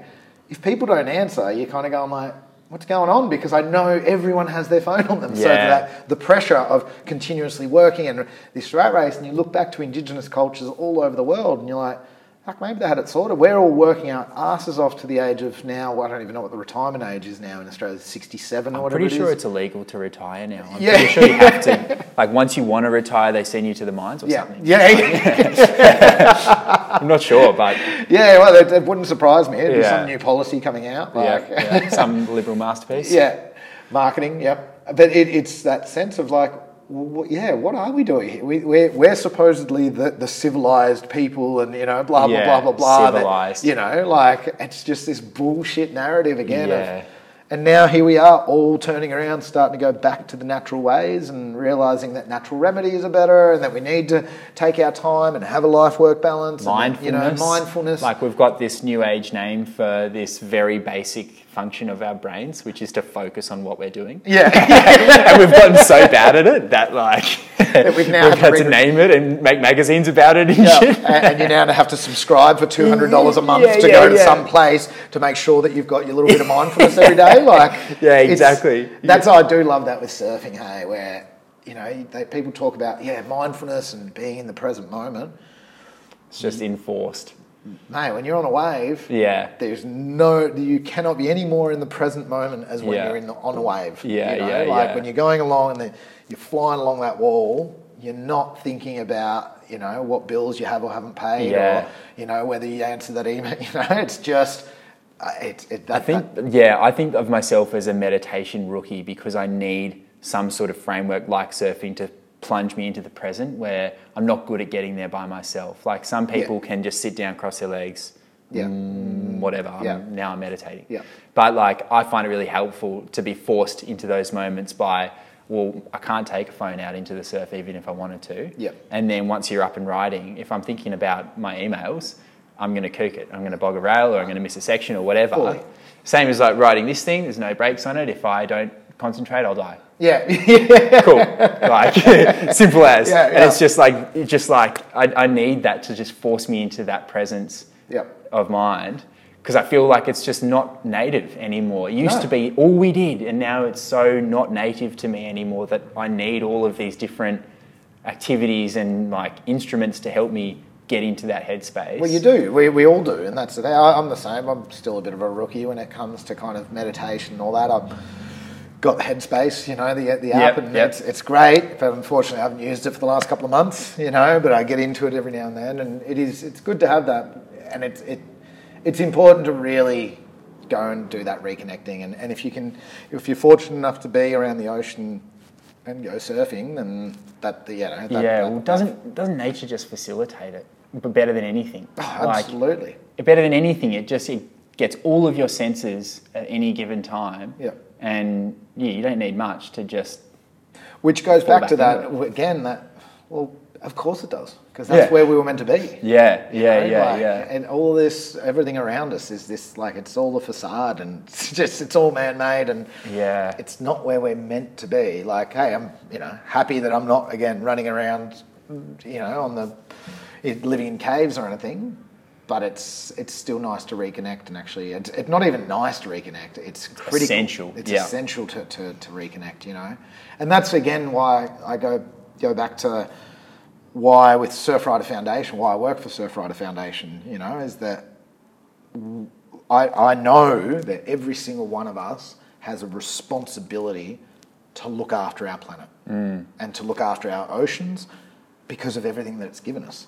Mm. And it's there to, to, to keep us alive, you know. Where, and, and I look at the ocean as something, and surfing as like, it's not just the act of actually taking off and yes the, that mindfulness and that, that kind of cruising on a wave is amazing Yeah. but everything else that it, it brings as well is kind of it's also it's it's reflective and symbolic of life you Yeah. know of like it teaches you humility and patience and, it teaches you about the natural environment and it forms relationships with people and you know there's all of this stuff and Yeah. it's given you everything it's you know it's washed off a hard day's work for you You sound like you're describing God, man. If you don't mind me dropping the G bomb again. Well, Like- it, it is in a sense. Like I always say, like bells for me is my church. Church, I, yeah. I've sat out there so many times. Like the the amount of surreal experiences, people would pay hundreds of dollars for the, some of the stuff that I've seen and done out of bells. I like and just sitting there with like. You know, the huge red cliffs behind me. I've had whales jumping out, dolphins, you know, rainbows coming out. And this is all in one surf. I Mm. remember seeing it once where it was just, and I was by myself out of Bells. Really? Couldn't believe it. It was this late one afternoon sitting around. I was like, somebody's looking after me right Yeah, now. yeah, or something. yeah. You know, it's just like, ah, this is just, you know. And looking back to the fight for the Bight, I used to sit out when I when I you know when I had time to go surfing, which I made sure that I had to because you've got to go out and enjoy the things that you're trying to save. you Yeah. know? And it used to driving along Great Ocean Road or Bells or whatever, and I'd be looking at it going like, fuck, imagine this place with oil lapping up on this coast. Oh, yeah, yeah, Like yeah. it's mind blowing, and I was like, "How?" And it's like it's happened. It's happened before, you know. You just got to go to the Gulf of Mexico. Like that shit destroyed the Gulf of Mexico. yeah, You know. yeah. And it's one of those things of looking at after it and go, looking around, going like, how could you not want to look after this when Yeah. it's when it's given us so much, not just as surfers, but even for the very oxygen we breathe, Mm. you know, like is in some way coming from the ocean, you know, like. Yeah. And that's going back to now, like we've got PEP 11 that's, that's, that's out off the coast between Sydney and Newcastle, which is still, I, I'm still blown away coming up here how little people know about it, you know? Yeah. Like around this area, the amount of people I'm like, oh, you know PEP 11? And people are like, no, what's that? I'm like, they're trying to drill for oil and gas off the coast of Sydney. And people are like, what? Yeah, I, I remember wearing the T-shirt you gave me in the week after you gave it to me, and all these people were like, "What's Pep 11? Yeah. Is that a show or something? Or is that is that a reference from a show or something?" And Yeah. I'm like, "What? No, No. no. It's like- oil rigs on the horizon. Yeah, like, it's, it's coming. People are like, what? And that's the thing. People are like, what? No, you've got to be kidding me. Yeah. Like, how, with the audacity of a company and the government to come to the most populated coastline in Australia, along the northern beaches, all through the central coast of Newcastle, to have that entire stretch, and they're going to put our, our, all of our communities at risk. Yeah. And for what? yeah, You know, and then they tell us, oh, we need to have domestic gas security. Says the biggest exporter of gas in the world. right, right. Fuck. What? Yeah, You- yeah, yeah. What? We need to. We oh, we need to ensure gas security. Cool. Let's get those some of it. fuckers that are going and exporting all of our gas, get them to keep a little bit for Australia. How's that sound? Oh, but we can't let that because that's where the capitalism, they have every right to go and push it offshore. It's like, well, no, let's put a restriction on it. Yeah. You know, like, yeah, cool, go and make money, but let's make sure that we're looking after us as well without having to go and open up on the East Coast. The first, this is going to be the first and only oil and gas field. And I say oil because they, the beach, ener- uh, sorry, not beach energy. That's another fight we've got down at the Otway Basin. You're a busy Um. B, yeah, BPH and Advent Energy are saying that there is a chance there might be oil as well. So it's kind of like they, they, I've read it in one of their own statements, you know. Yeah. So it is predominantly gas, but they're also, you know, if they happen to If find they've written oil, it down, there must be pretty competent. there, there'd be something there. out there, you know. They're definitely, Yeah. you know. So uh, to, to think of that is just like, really, you're going to put all of our all of our communities at risk because you have got some deals with some of the other gas companies, and they're all exporting off off off the you know uh, uh, over to other countries. And then we're also buying it back. You know, it's just Yeah. kind of this mind blowing thing, and it, which goes back to again, capitalism isn't completely evil, but fuck, we got to we got to do something here. You know what I mean? Like it, it's Yeah. it's again, you can't fuck over the environment or our communities. You know, So I've been racking my brain trying to rationalise on behalf of basically PEP 11 or somebody in position to push the green light on a project like that. Yep. And I've been like, basically trying to give the politicians benefit of the doubt that they know shit that I don't. Yep. And I'm sure that's true to some extent. I'm sure it's not as true as like my most exaggerated imagination of it, Mm-hmm. as far as like there being some conspiracy that the world might end if they don't sell all of our fossil fuels overseas or something like Yeah. that. But I basically try and like um, I, I haven't successfully done this by the way. Oh, I was, haven't waiting. I was waiting. All right, you found something. no, no, you? no, I haven't. But like the closest I've gotten is thinking, okay, if they, because I read, I, I read stories about these outrageous fossil fuel projects, and then I read stories about 270 billion dollar missile contracts for our defence. Yep. And I'm like, okay, these things are happening at the same time. Is it maybe that the people making these decisions think that they're making them because they're giving Australia economic security, which translates to actual security if World War III breaks out, or something like that? And I know that that's like, it's a very simplistic imagination of it, but it's literally to try and make myself less depressed about it. I- because I- am like, otherwise it just doesn't make any fucking sense. Oh no, I, I, it's 2021. I, I sit there. I do the same thing sometimes with politicians. Where I'm like, I'd love to get into their minds just for a day, to look at like, do they genuinely think that they're doing the right thing? Hmm. You know, I think that's what you're kind of. Yeah, saying. Like, exactly, are, They, exactly. are they actually genuine in their thoughts of like, no, we do need domestic gas security? Or is it some bullshit line? Are they that evil that and, and that corrupted and that kind of far off and, and so deep in uh, in these fossil fuel companies' pockets? Yeah. And I, I don't I don't know. I, I We just can't know, eh? Well, we can't know for sure. Yeah. You know, it's probably a little bit of both. Yeah. Uh, But I just think like I guess if you got that deep, you would start to tell yourself that you're doing the right thing, and then you would start to genuinely it's probably a slippery it. slide, yeah, But yeah, like, it's yeah. corrupted by the fact that you were already in the pocket to start with. Yeah, and it's probably them kind of looking at all of us and kind of going, "Oh, they're just fear mongering. It won't be that bad." And you know, like I think Keith Pitt said something like, "Oh, the, the oil well's only going to be the size of a, di- a dinner table. It's not going to be huge." And it's like, What does what? that have to do with what has anything? that got to do? Like, it's still like if something goes wrong, like I'm pretty sure again going back to the Gulf of Mexico, there wasn't a huge hole. But you couldn't plug it up, Yeah. You know, and it was Yeah, that's also hundreds. of that's a concerning thing to say. To imagine a hole the size of a dinner table out to sea, leaking oil, gushing just out. gushing out. That's a massive pipe. Yeah, Like, and, and the other thing that people, I, I think this is their the. They've moved on to gas now as the, the big kind of like you know the gas led recovery and all natural gas. Natural gas. What the? Ah, it's- Oh, is what natural that shit? gas? Like no, like well, technically, I guess it all is natural. natural coal, It's, right? You know, it's all natural Yeah. coal, natural oil, natural gas, like natural uranium. It's you know, the it's the cl- cleverest, most sinister greenwashing of all, Oh. calling it natural gas. It- and they've gotten away with it for a long, long time. And I think that's where you probably, you know, it's like, oh, what, what, what would a gas leak look like underwater? Maybe it'd just be some cute little bubbles, just blop, blop, blop, Yeah, blop, yeah, blop, blop, yeah. up onto the surface. And it's like, well, no, because wherever you find gas, there is, whether or not it's sellable oil, but you have a mixture of different, a a mixture of different gases and a mixture of different fossil fuels and kind of like, so it's going to come up as like toxic sludge and it's going to, it's, it's going to fuck everything up, really. And then the other thing for me is like, it's not even necessarily about a spill.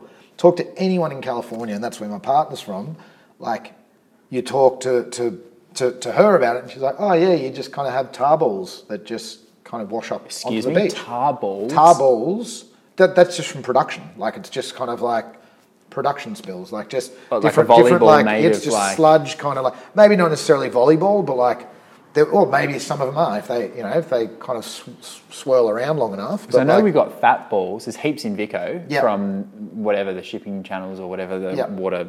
You get that. to get that's there. well, that's and that's the thing. It's like it's not some clean drill where nothing Yeah. is getting out. Yeah. You're going to have operational spills. You know, like so when you talk to, I remember talking to uh, the pro surfer Lakey Peterson about it. Yeah. During the fight for the Bight, and she was just like, "Oh yeah, it's gross. You get oil all over your board and the wax and stuff like that. Oh, Like it's yuck. It's Really? I've got yeah. Like that's the thing. It's not- Wow, I feel so ignorant for not knowing that. no, but, but, it, but, course, it, but it does. uh, Yeah, that's the thing. I was like, oh, really? Okay, and it's like it makes sense. Like, Yeah. yeah, you go and drill, you're going to have a little bit of spillage, you know. but Wow. then you have the the fact that the different organi- the different companies you have um, recordable spills and reportable Yeah, spills. uh, yeah. How bad does it need to be before it hits the press? You know, like, Yeah. and what's a couple of liters? You know, maybe it's not that much, but if you're doing that every few days or every day or whatever it is, like, Yeah.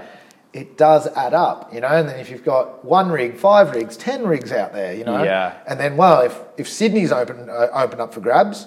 Then let's go up a little bit further. Let's go out front of Coffs Harbour. Maybe we'll go in Byron Bay. We'll go. Might as well drill the Great the Great Barrier Reef. Straight up to the reef, yeah. Well, we might as well. It's in know. good nick. I think it can take another one for the it could team, take you another know? one. Like why not? But that's that's the other scary thing is this PEP eleven thing is like, if Sydney and Newcastle aren't safe, Right. Then where Where is? is? Like in 2021, when the rest of the world is moving away from fossil fuels, and here are these cowboys out there going like, "No, she'll be right," Hmm. you know, just don't worry about it. You won't see it from the beach, so you're all good. And it's like, well, first of all, yeah, maybe maybe from the beach you won't see it, but not sure if anyone's seen the northern beaches recently, but they've got these kind of decent sized headlands. you Yeah, know, a few like apartment blocks here If your apartment blocks, and you know, a couple of multi-million dollar houses, which if anyone who has one of those huge houses on the I just saw today around Newport and stuff, like Yeah. you might be looking at oil rigs pretty soon or gas rigs pretty Yeah, soon as well. those people know about it. Palm Beach, you know, like all of those crew. That's it- got to bode well though, because didn't wasn't that a well, from what I observed that seemed to be quite a pivotal part of the fight for the Bight campaign is the modelling that suggested that elite could get all the way to Sydney and all the way to Perth, and Yep. people were like, whoa, whoa, whoa, yeah, hold on, Yeah. Well, it's going to happen in my backyard. Yeah, yeah, I'm yeah. going to be affected. Yeah. and I'm going to make some kind of change. Yeah. there it is. That's exactly it, you know, and, and I think that, that that was a huge one. The spill forecast modelling, which was from Equinor themselves, and it was it didn't quite get to Perth. So but it it's was about as conservative as it could possibly Probably be. was. Coming from the perpetrators. yeah, yeah, exactly. And it went. It didn't get quite to Perth in the west, but it was the southern coast of Western Australia, the entire South Australian coast, entire Victorian coast. It engulfed Tasmania, Mm. you know, or just the coast, obviously, um, all the way up New South Wales to Port Macquarie. Wow. That's how far it was going to go up. And Yeah. when you look at that stuff, and it, again, that was in the the most the highest energy ocean in the world, in the Southern Ocean. Hmm. You know, like 400 kilometres or 372 kilometres off the coast of South Australia. What could possibly go wrong? Trying to drill down 2.1 kilometres from the surface of the ocean to the seabed, then, Then you, dr- go then you down. go down another couple of Oh kilometres. my god. And then you're looking out here, and it's like, man, we've got a couple of pretty decent sized swells here as well. And Going to get a few more of them. gonna get a as, you know, that northeastern sort Yeah. of cyclone track just keeps getting more and more intense. and that's it. Like it's kind of, and and again, even even if even if the, the, the chance of something happening is minute, if there's any chance at all, when the impacts could be so devastating, so vast, yeah. then that is not good enough. Yeah. Uh, no, you, there's no way. There's there's no way this can go ahead. There's got to be some human collateral as well. I mean, the blokes who, and, and geez, that might have been sexist, but I'm pretty sure it would have been blokes out there digging, you know, 372 k's offshore, Yeah. like or, or assembling that infrastructure or whatever. That's a fucking dangerous job. I bet they lose a few lives. Uh, yeah, well, again, going back to the Gulf of Mexico, they lost. Uh, oh, I can't even remember actually. A bunch of people died though. But yeah, yeah, it was Really? multiple. It was eleven people died, I think it was. Yeah, so like it's it's interesting that that's not enough for us to be like, well, well, let's never do that again Yeah, because yeah. aside from having really good alternatives right here in front of us anyway, It's um, a bunch of It's- families are devastated now. Yep. So let's not do that again. Yeah, yeah, exactly. Let alone how much the the the, the, the cost from human lives, animal lives, the environment, um, then the economy of like you devastated. ha- The cleanup itself was billions of dollars, billions of dollars, and guess what would happen in Australia, particularly with Equinor? I haven't actually checked this with PEP 11, but I'm pretty sure it's the same. Like we end up paying for it as a government Mm, taxpayers. you know so we're paying for the cleanup that they've created for them to make money Yeah. you know it just Well, that's how. I mean, we're still in the middle of that. Granted, on a on a smaller and potentially more manageable scale, but the I forgot what the name of the ship was that lost a bunch of containers overboard up off Stockton Bight um, two years ago, or oh, no, it was the YM Efficiency. Sorry, almost where's this at around off up on the kind of thing? mid north coast, yeah, just above yep, Newey. yep, yep, I think it was the YM Efficiency lost a bunch of containers overboard. I it was like 80 or something, and only two of them washed up, or whatever it is, and they're all still out there. Yep. And I think some of them are perforated and leaking, you know, whatever garbage they had inside into the sea, but they're still there. Yeah. And that company hasn't sort of really volunteered to come and do anything. Exactly. I'm not reading about it anymore. I doubt that the government's really sort of hassling them about it because yeah, they've got Ah, other things it's, on. it's in the, and this is again with the ocean. Can't it's it. done. It's under there. It's Yeah. fine. You know, we've, we've always put our shit in there, so it doesn't matter. Look at it. It's fine. You know, it's like well, not anymore. Like Yeah. it's really starting to.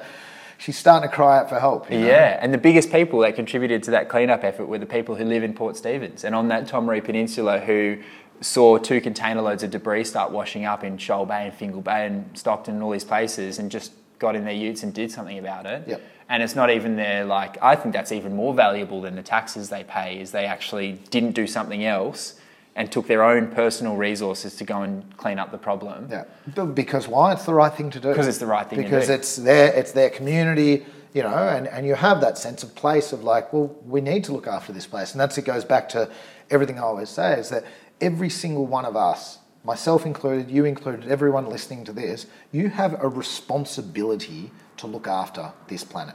If you are breathing right now, you've got a responsibility. If you've ever made, ever made money off the ocean, if you have a business that's around the coast that, that relies on tourism, you have a responsibility. If you're a pro surfer, you have a responsibility. Anyone who's ever swam in the ocean after a hard day's work, Yeah. you have a responsibility to give back. Period. This is not, uh, uh, oh, you can help if you want and, you know, to feel good. No, fuck so that. fucking past I, I'm so far behind that, and that's where I was going to say earlier when it was like the whole everyone can do whatever they want when it comes to eating and what it, your dietary thing, whatever. But at some point in your life, or in some aspect of your life, I should say, you got to stand the hell up and help. Yep. And that, that for me, because if you don't, if you've benefited from the ocean in some way, whether it be mental health, economically, or the breathing factor, which I think most of us do, if you have benefited from any of those and you don't give back, well, then you know what? I've come to a bit of a decision that you're probably a bit of a dickhead. Yep. You know what I mean? Like, Well, at the very least, you're taking. yeah, but You're you are. giving. You're a dickhead. You're, you, Yeah, you, sorry, you're a no, dickhead. I'm Yeah. sorry, No, but you're like you know, or not sorry. It's like you actually are. It's like you, you're, you're part of the problem. Yeah, it's a fucking choice, isn't it? Like Yeah. you're choosing not to at that point. and that's what makes you a Absolutely. dickhead. You're choosing to walk past that bit of plastic Yeah. on the beach. You're choosing to not go down to whether it be a, paddle out or join a community group or you know change the soil or whatever the hell it is. And again, I'm not perfect. I'm not saying that I am, but I do something. and you're taking responsibility for your imperfections as well. Exactly. That's all it is, And I'm trying right? to improve myself every day. I am improving myself. That's another word. I, I take. I'm trying. I'm taking the word trying out of my vocabulary. Nice. It's not about trying to. It's you are doing. Whether I'm at a point where I've established or not, I am working on myself and I'm improving myself every day. Yeah, yeah. You know, yeah, I like, that. and I'm yeah. Well, I might do the same thing actually. I, I learnt this thing of like the minute that you say trying, you're allowing yourself the opportunity to, not kind of thing. Oh, yeah. Oh, I'm trying to not drink for a month. Right. But if, I, do, oh, it's okay. It's all right. No, Yeah. no, no. You're not drinking yeah. for a month. Yeah. You know, it, it, that's it, it. That is. It's a really important. one, Dude, I think. love that. I'm, I'm gonna I'm gonna Yeah. borrow that if I may. Yeah, yeah, no yeah. More trying. Go for it. Yeah, yeah. Well, Stop that's it. trying, everyone. Stop- You hear this? Yeah. Just do. Just do, man. Just do. But it is, and it, it's funny though when you become aware of how much you say trying. And I. I've, I've spoken to a lot of people about that, and it's like it makes a lot of sense. Of like, you know, oh, I'm trying to get people to, you know, I'm trying to get my shop up and running, or I'm trying to get people to my event. yeah. No, you're getting people to your event. You might only have one person now, but you are getting people to your event. You know, Yeah, or yeah. you you are losing weight. You might have only lost 200 grams. You know, at this point, but you're there. You're getting Yeah. on your way, and you're Yeah. losing weight. Trying should be a given. Yeah, It yeah, Go of course without you are. saying. If you've done something, it's because you tried to You do it. You tried to do it. So you don't need to say that. Yeah, so I'm love doing this. I'm I in the this, I'm in the process of doing it. Yeah, Doesn't yeah, you've yeah. accomplished it, but you're in the process. You know. I love that. So that that for me is like going back to what we were talking about is like I'm I'm by no means perfect, but I'm working on myself and I'm improving every day, every month, every year. You know, I- I'm a much better person than today than I was a year ago, two years ago, three years ago. Hmm. I really hope that I'm a better person tomorrow than I am today, and, and so on. You know, in a Yeah. couple of years, and I hope my kids are better people than I am. You know, because that's the whole point. That's evolution. You know, to become better and better and better and better. You know, Yeah. and to improve. Especially if you've got skin in the game and you know your blood's going to be here longer than you are. Oh, for sure. And Yeah. that's it. Again, it goes back to our responsibility, you know, to, to look after our children, to make sure that they develop into really good humans, Mm. a- a- you know, and to pass on that legacy. And that goes exactly the same for our environment, you know, Yeah. is that, again, we have a responsibility. We, we go and enjoy this nature all the time. Well, then give back. And, and, I'm, I, and that's where I am actually kind of I, I lose a little i'm losing a bit of patience at the moment of you know just kind of crew being pretty like just blasé about it where i'm just like no no no it's not yeah, Mm. She'll be right. yeah she'll be right She's Oh, not. i've got a keep cup that i use every now and then i've got, I, I've got a green bag where i've got 30 green bags in my you know in my in my drawer Yeah, like I never remember. they're okay, cool. Like that's that's that's if that's your level, like man, you got some work to like. We need to all get together and, and be responsible for our own backyard and be responsible for our planet because Yeah. we're custodians of this place. We're not. This is we don't own this planet. If anything, all we're doing is looking after it for future generations. Yeah. And we've got to pass that on in Yeah. a better state than it is today. Because at the moment, we're going the opposite way. Where we're destroying. Where there's another a, famous quote that um, says we're stealing from the future, selling it in the present, and proudly calling it G- GDP. Wow. Right? It's oh, Wow. name Stealing from me. the future, selling it in the present, calling it GDP. Fuck me. And Wow. that's it. And then you're like, as soon as I heard that, I was like, stealing from that- the future. That's a hell of a exactly what we're doing. Yeah, Yeah, yeah, Because we're taking more yeah. Than than the Earth can replenish. Yeah, it's that now. Earth overshoot day It's that just gets short- like tighter and tighter. And now I think in Australia, it's. I think Is actually. is it July, June? Or yeah, I don't it- think it's too bad compared to some other places. I mean, it's terrible. It just Yeah. means we run out of resources for that year six months early. Yeah. But some like some countries are like mid-January. They just run out of what the resources that should be there to sustain that country. the year. And we just keep doing Wow, I it year on year, that, and yeah. it just keeps getting closer and Yeah. closer and closer. And that's again, that is Stealing from what we're doing. We are We're stealing from the future. Playing God and stealing from the Yep. future. Just, and that's where it goes back to that this capitalism thing of again, not not not inherently evil, but the in the in its current structure, it is. Yeah. It needs. It doesn't need to be completely disbanded. We all go to communism or you know whatever, but it needs to be. It needs a software update. Yeah. Where we go, hang on, we got Yeah. to restructure this thing right now because Yeah. it's clearly not where we can't keep going the way that we're going. You know, like, and that's that's where we're at now. Is like we, we can't. These multinational companies.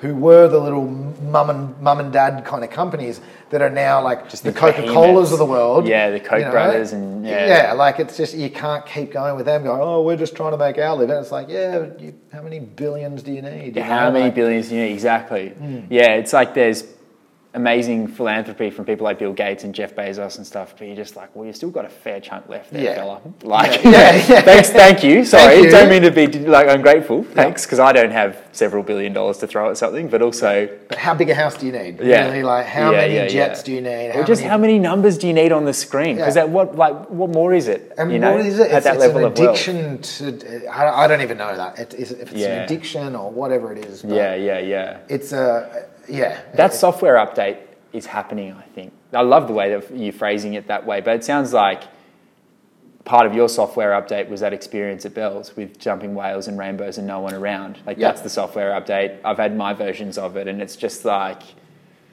yeah, I like that as a as a sort of phraseology of it. Yep. Oh, Yeah. it, it is, Yeah. and that, that's what we all need. Because it's not going to come from anywhere like above.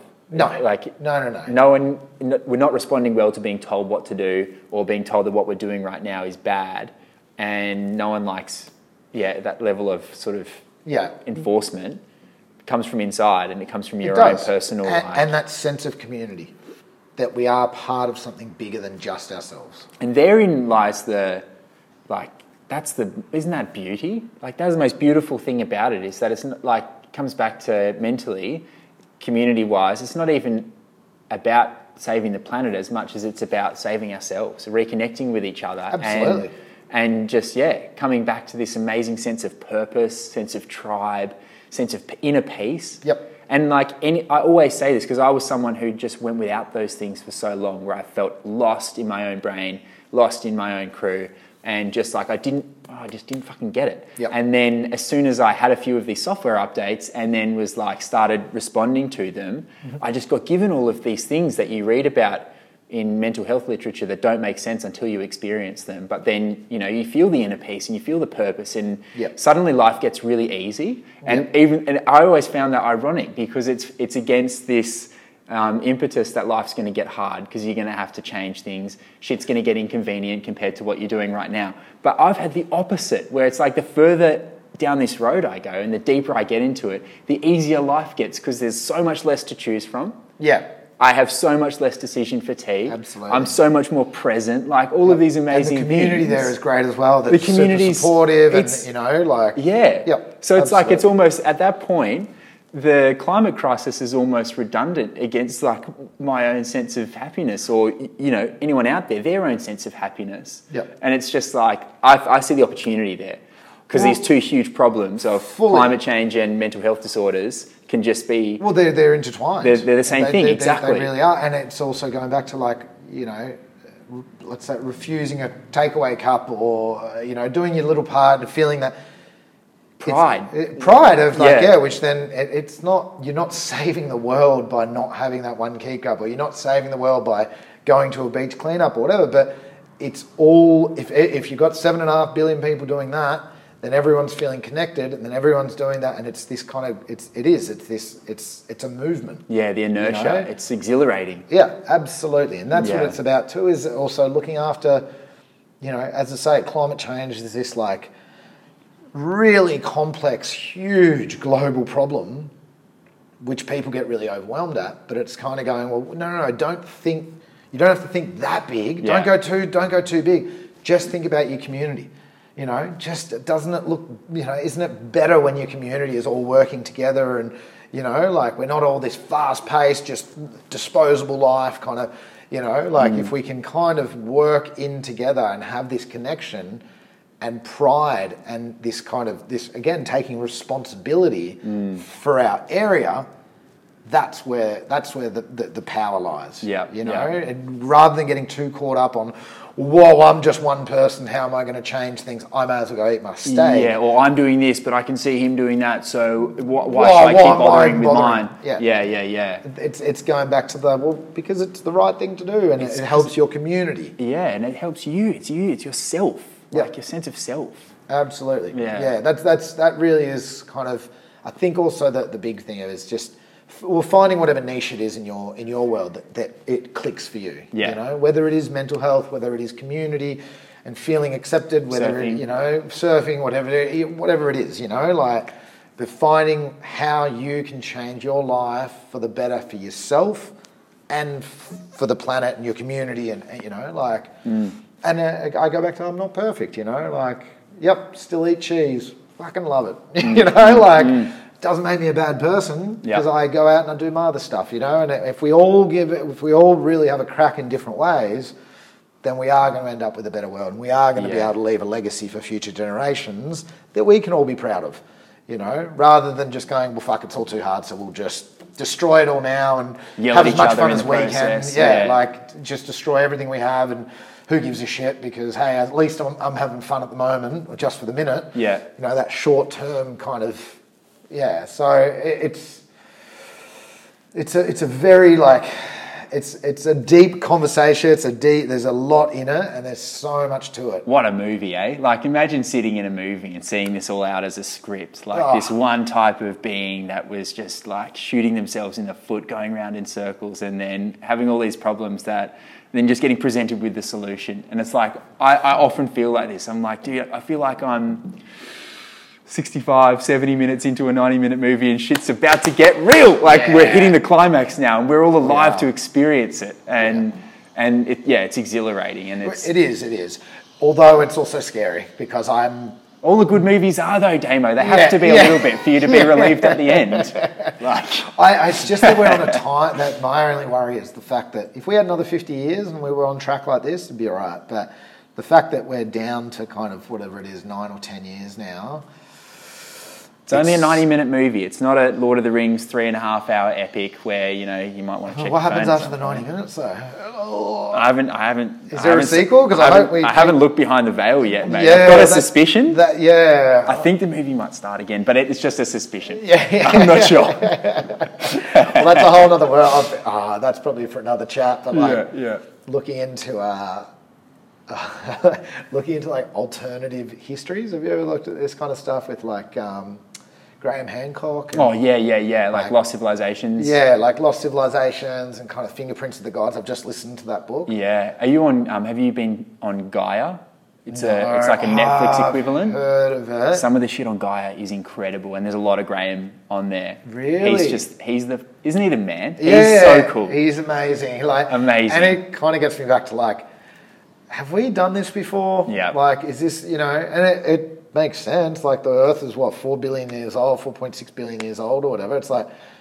Who's to say that we didn't have a civilization here a few million years ago? Yeah. That we just maybe haven't uncovered yet. Yeah. You know, like to think that, oh, no, no, no.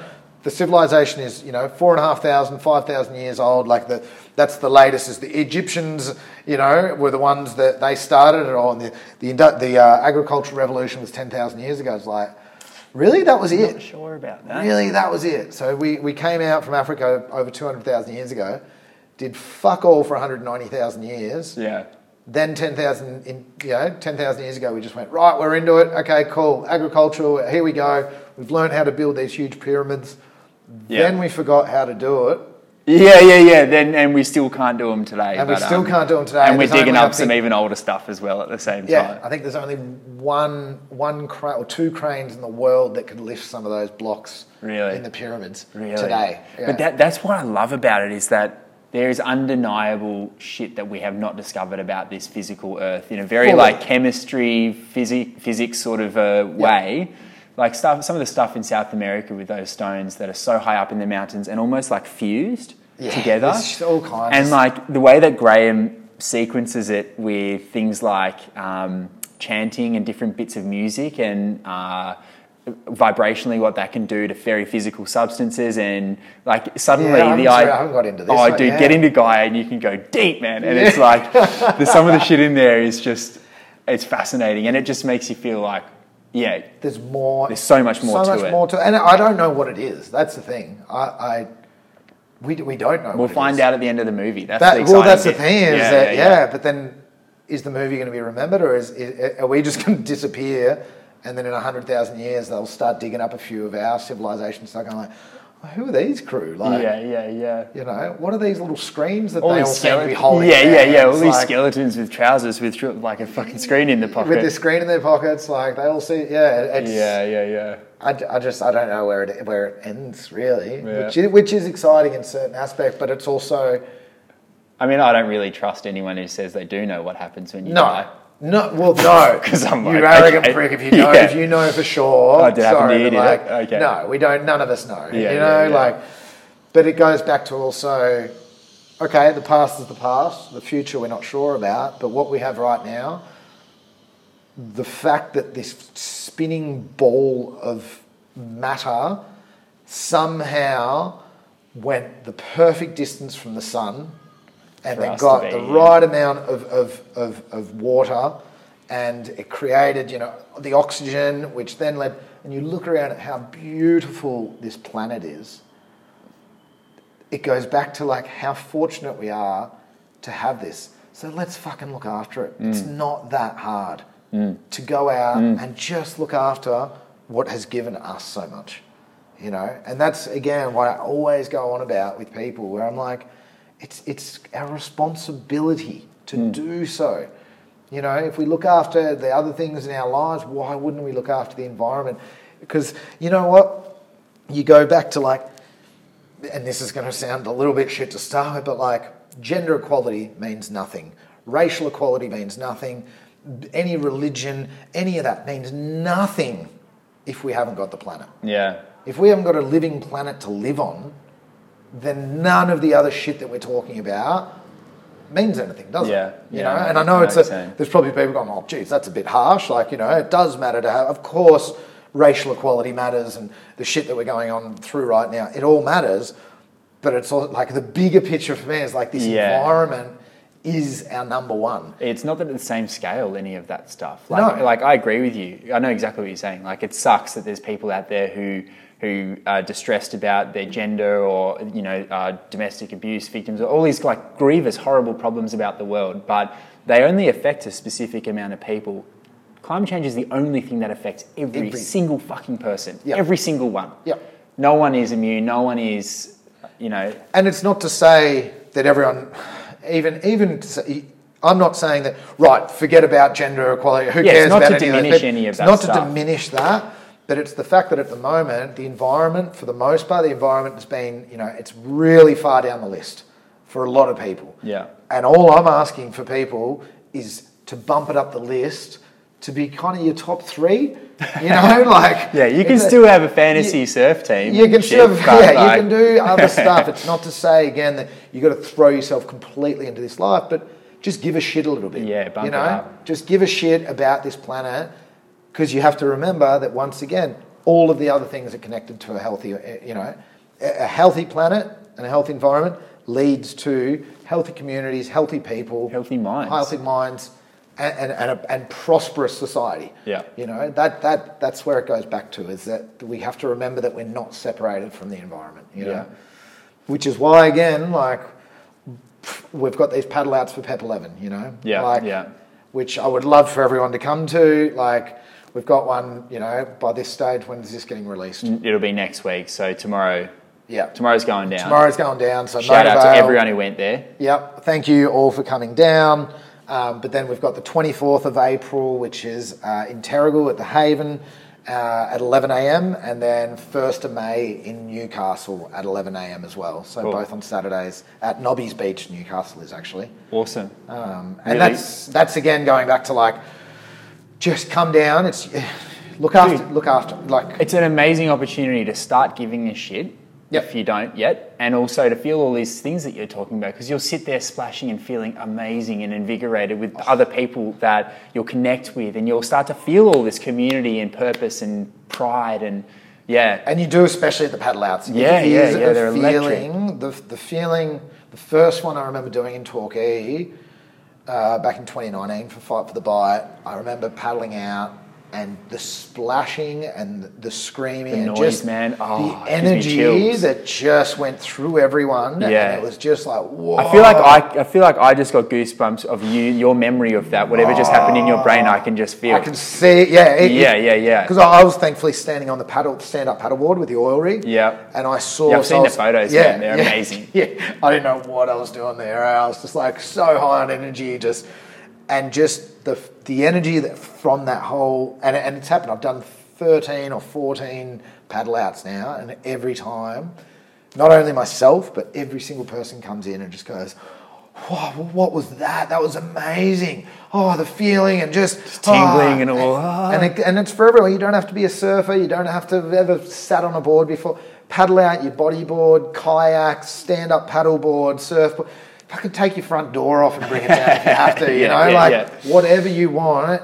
Come down and be part of something bigger than yourself, and be part of a movement to protect our oceans. Yeah. That's that's all I'm asking. You know, Shouldn't be much to ask. That's something that people should ask you for the opportunity for. You know, like mm. when you put it that way, that all of that feeling and the stuff you get out of it. Oh, everything you get out of it is just worth it. And, Yeah. and you know what? If people come down, come down. I challenge anyone to come down. And if you don't feel that, then don't worry about it. You know, Yeah, yeah, yeah. Forget about it. If you don't feel good after this, after the paddle out, You're a cyborg. You- go you- back to the HQ into the Nevada desert fine. or wherever you've come back from. You're good. Tell Elon to give you another chip, send you back out, and We'll be fine. You know, it's cool. But but no, I, I, I'm I'm that confident. I'm that with you, man. I Get, back you'll get so much out of it. You Yeah, know? yeah. So we'll see. Amazing. Yeah. Well, maybe we'll touch base after the next few paddle outs. and- definitely, man. Yeah. Got more to talk about. So yeah, Yeah, that'd yeah. be great. We'd love to have a bit of a chat. Mate, So, sounds great. All right. Well, let's um close on that. Beautiful, Hour and 52 minutes. Jesus Christ. About the longest one I've ever done. I do love to talk, mate. And clearly, as do I, my friend. Match made in heaven. Uh, thanks, mate. Thank you. Okay, I dare you to tell me that that is a bloke full of shit.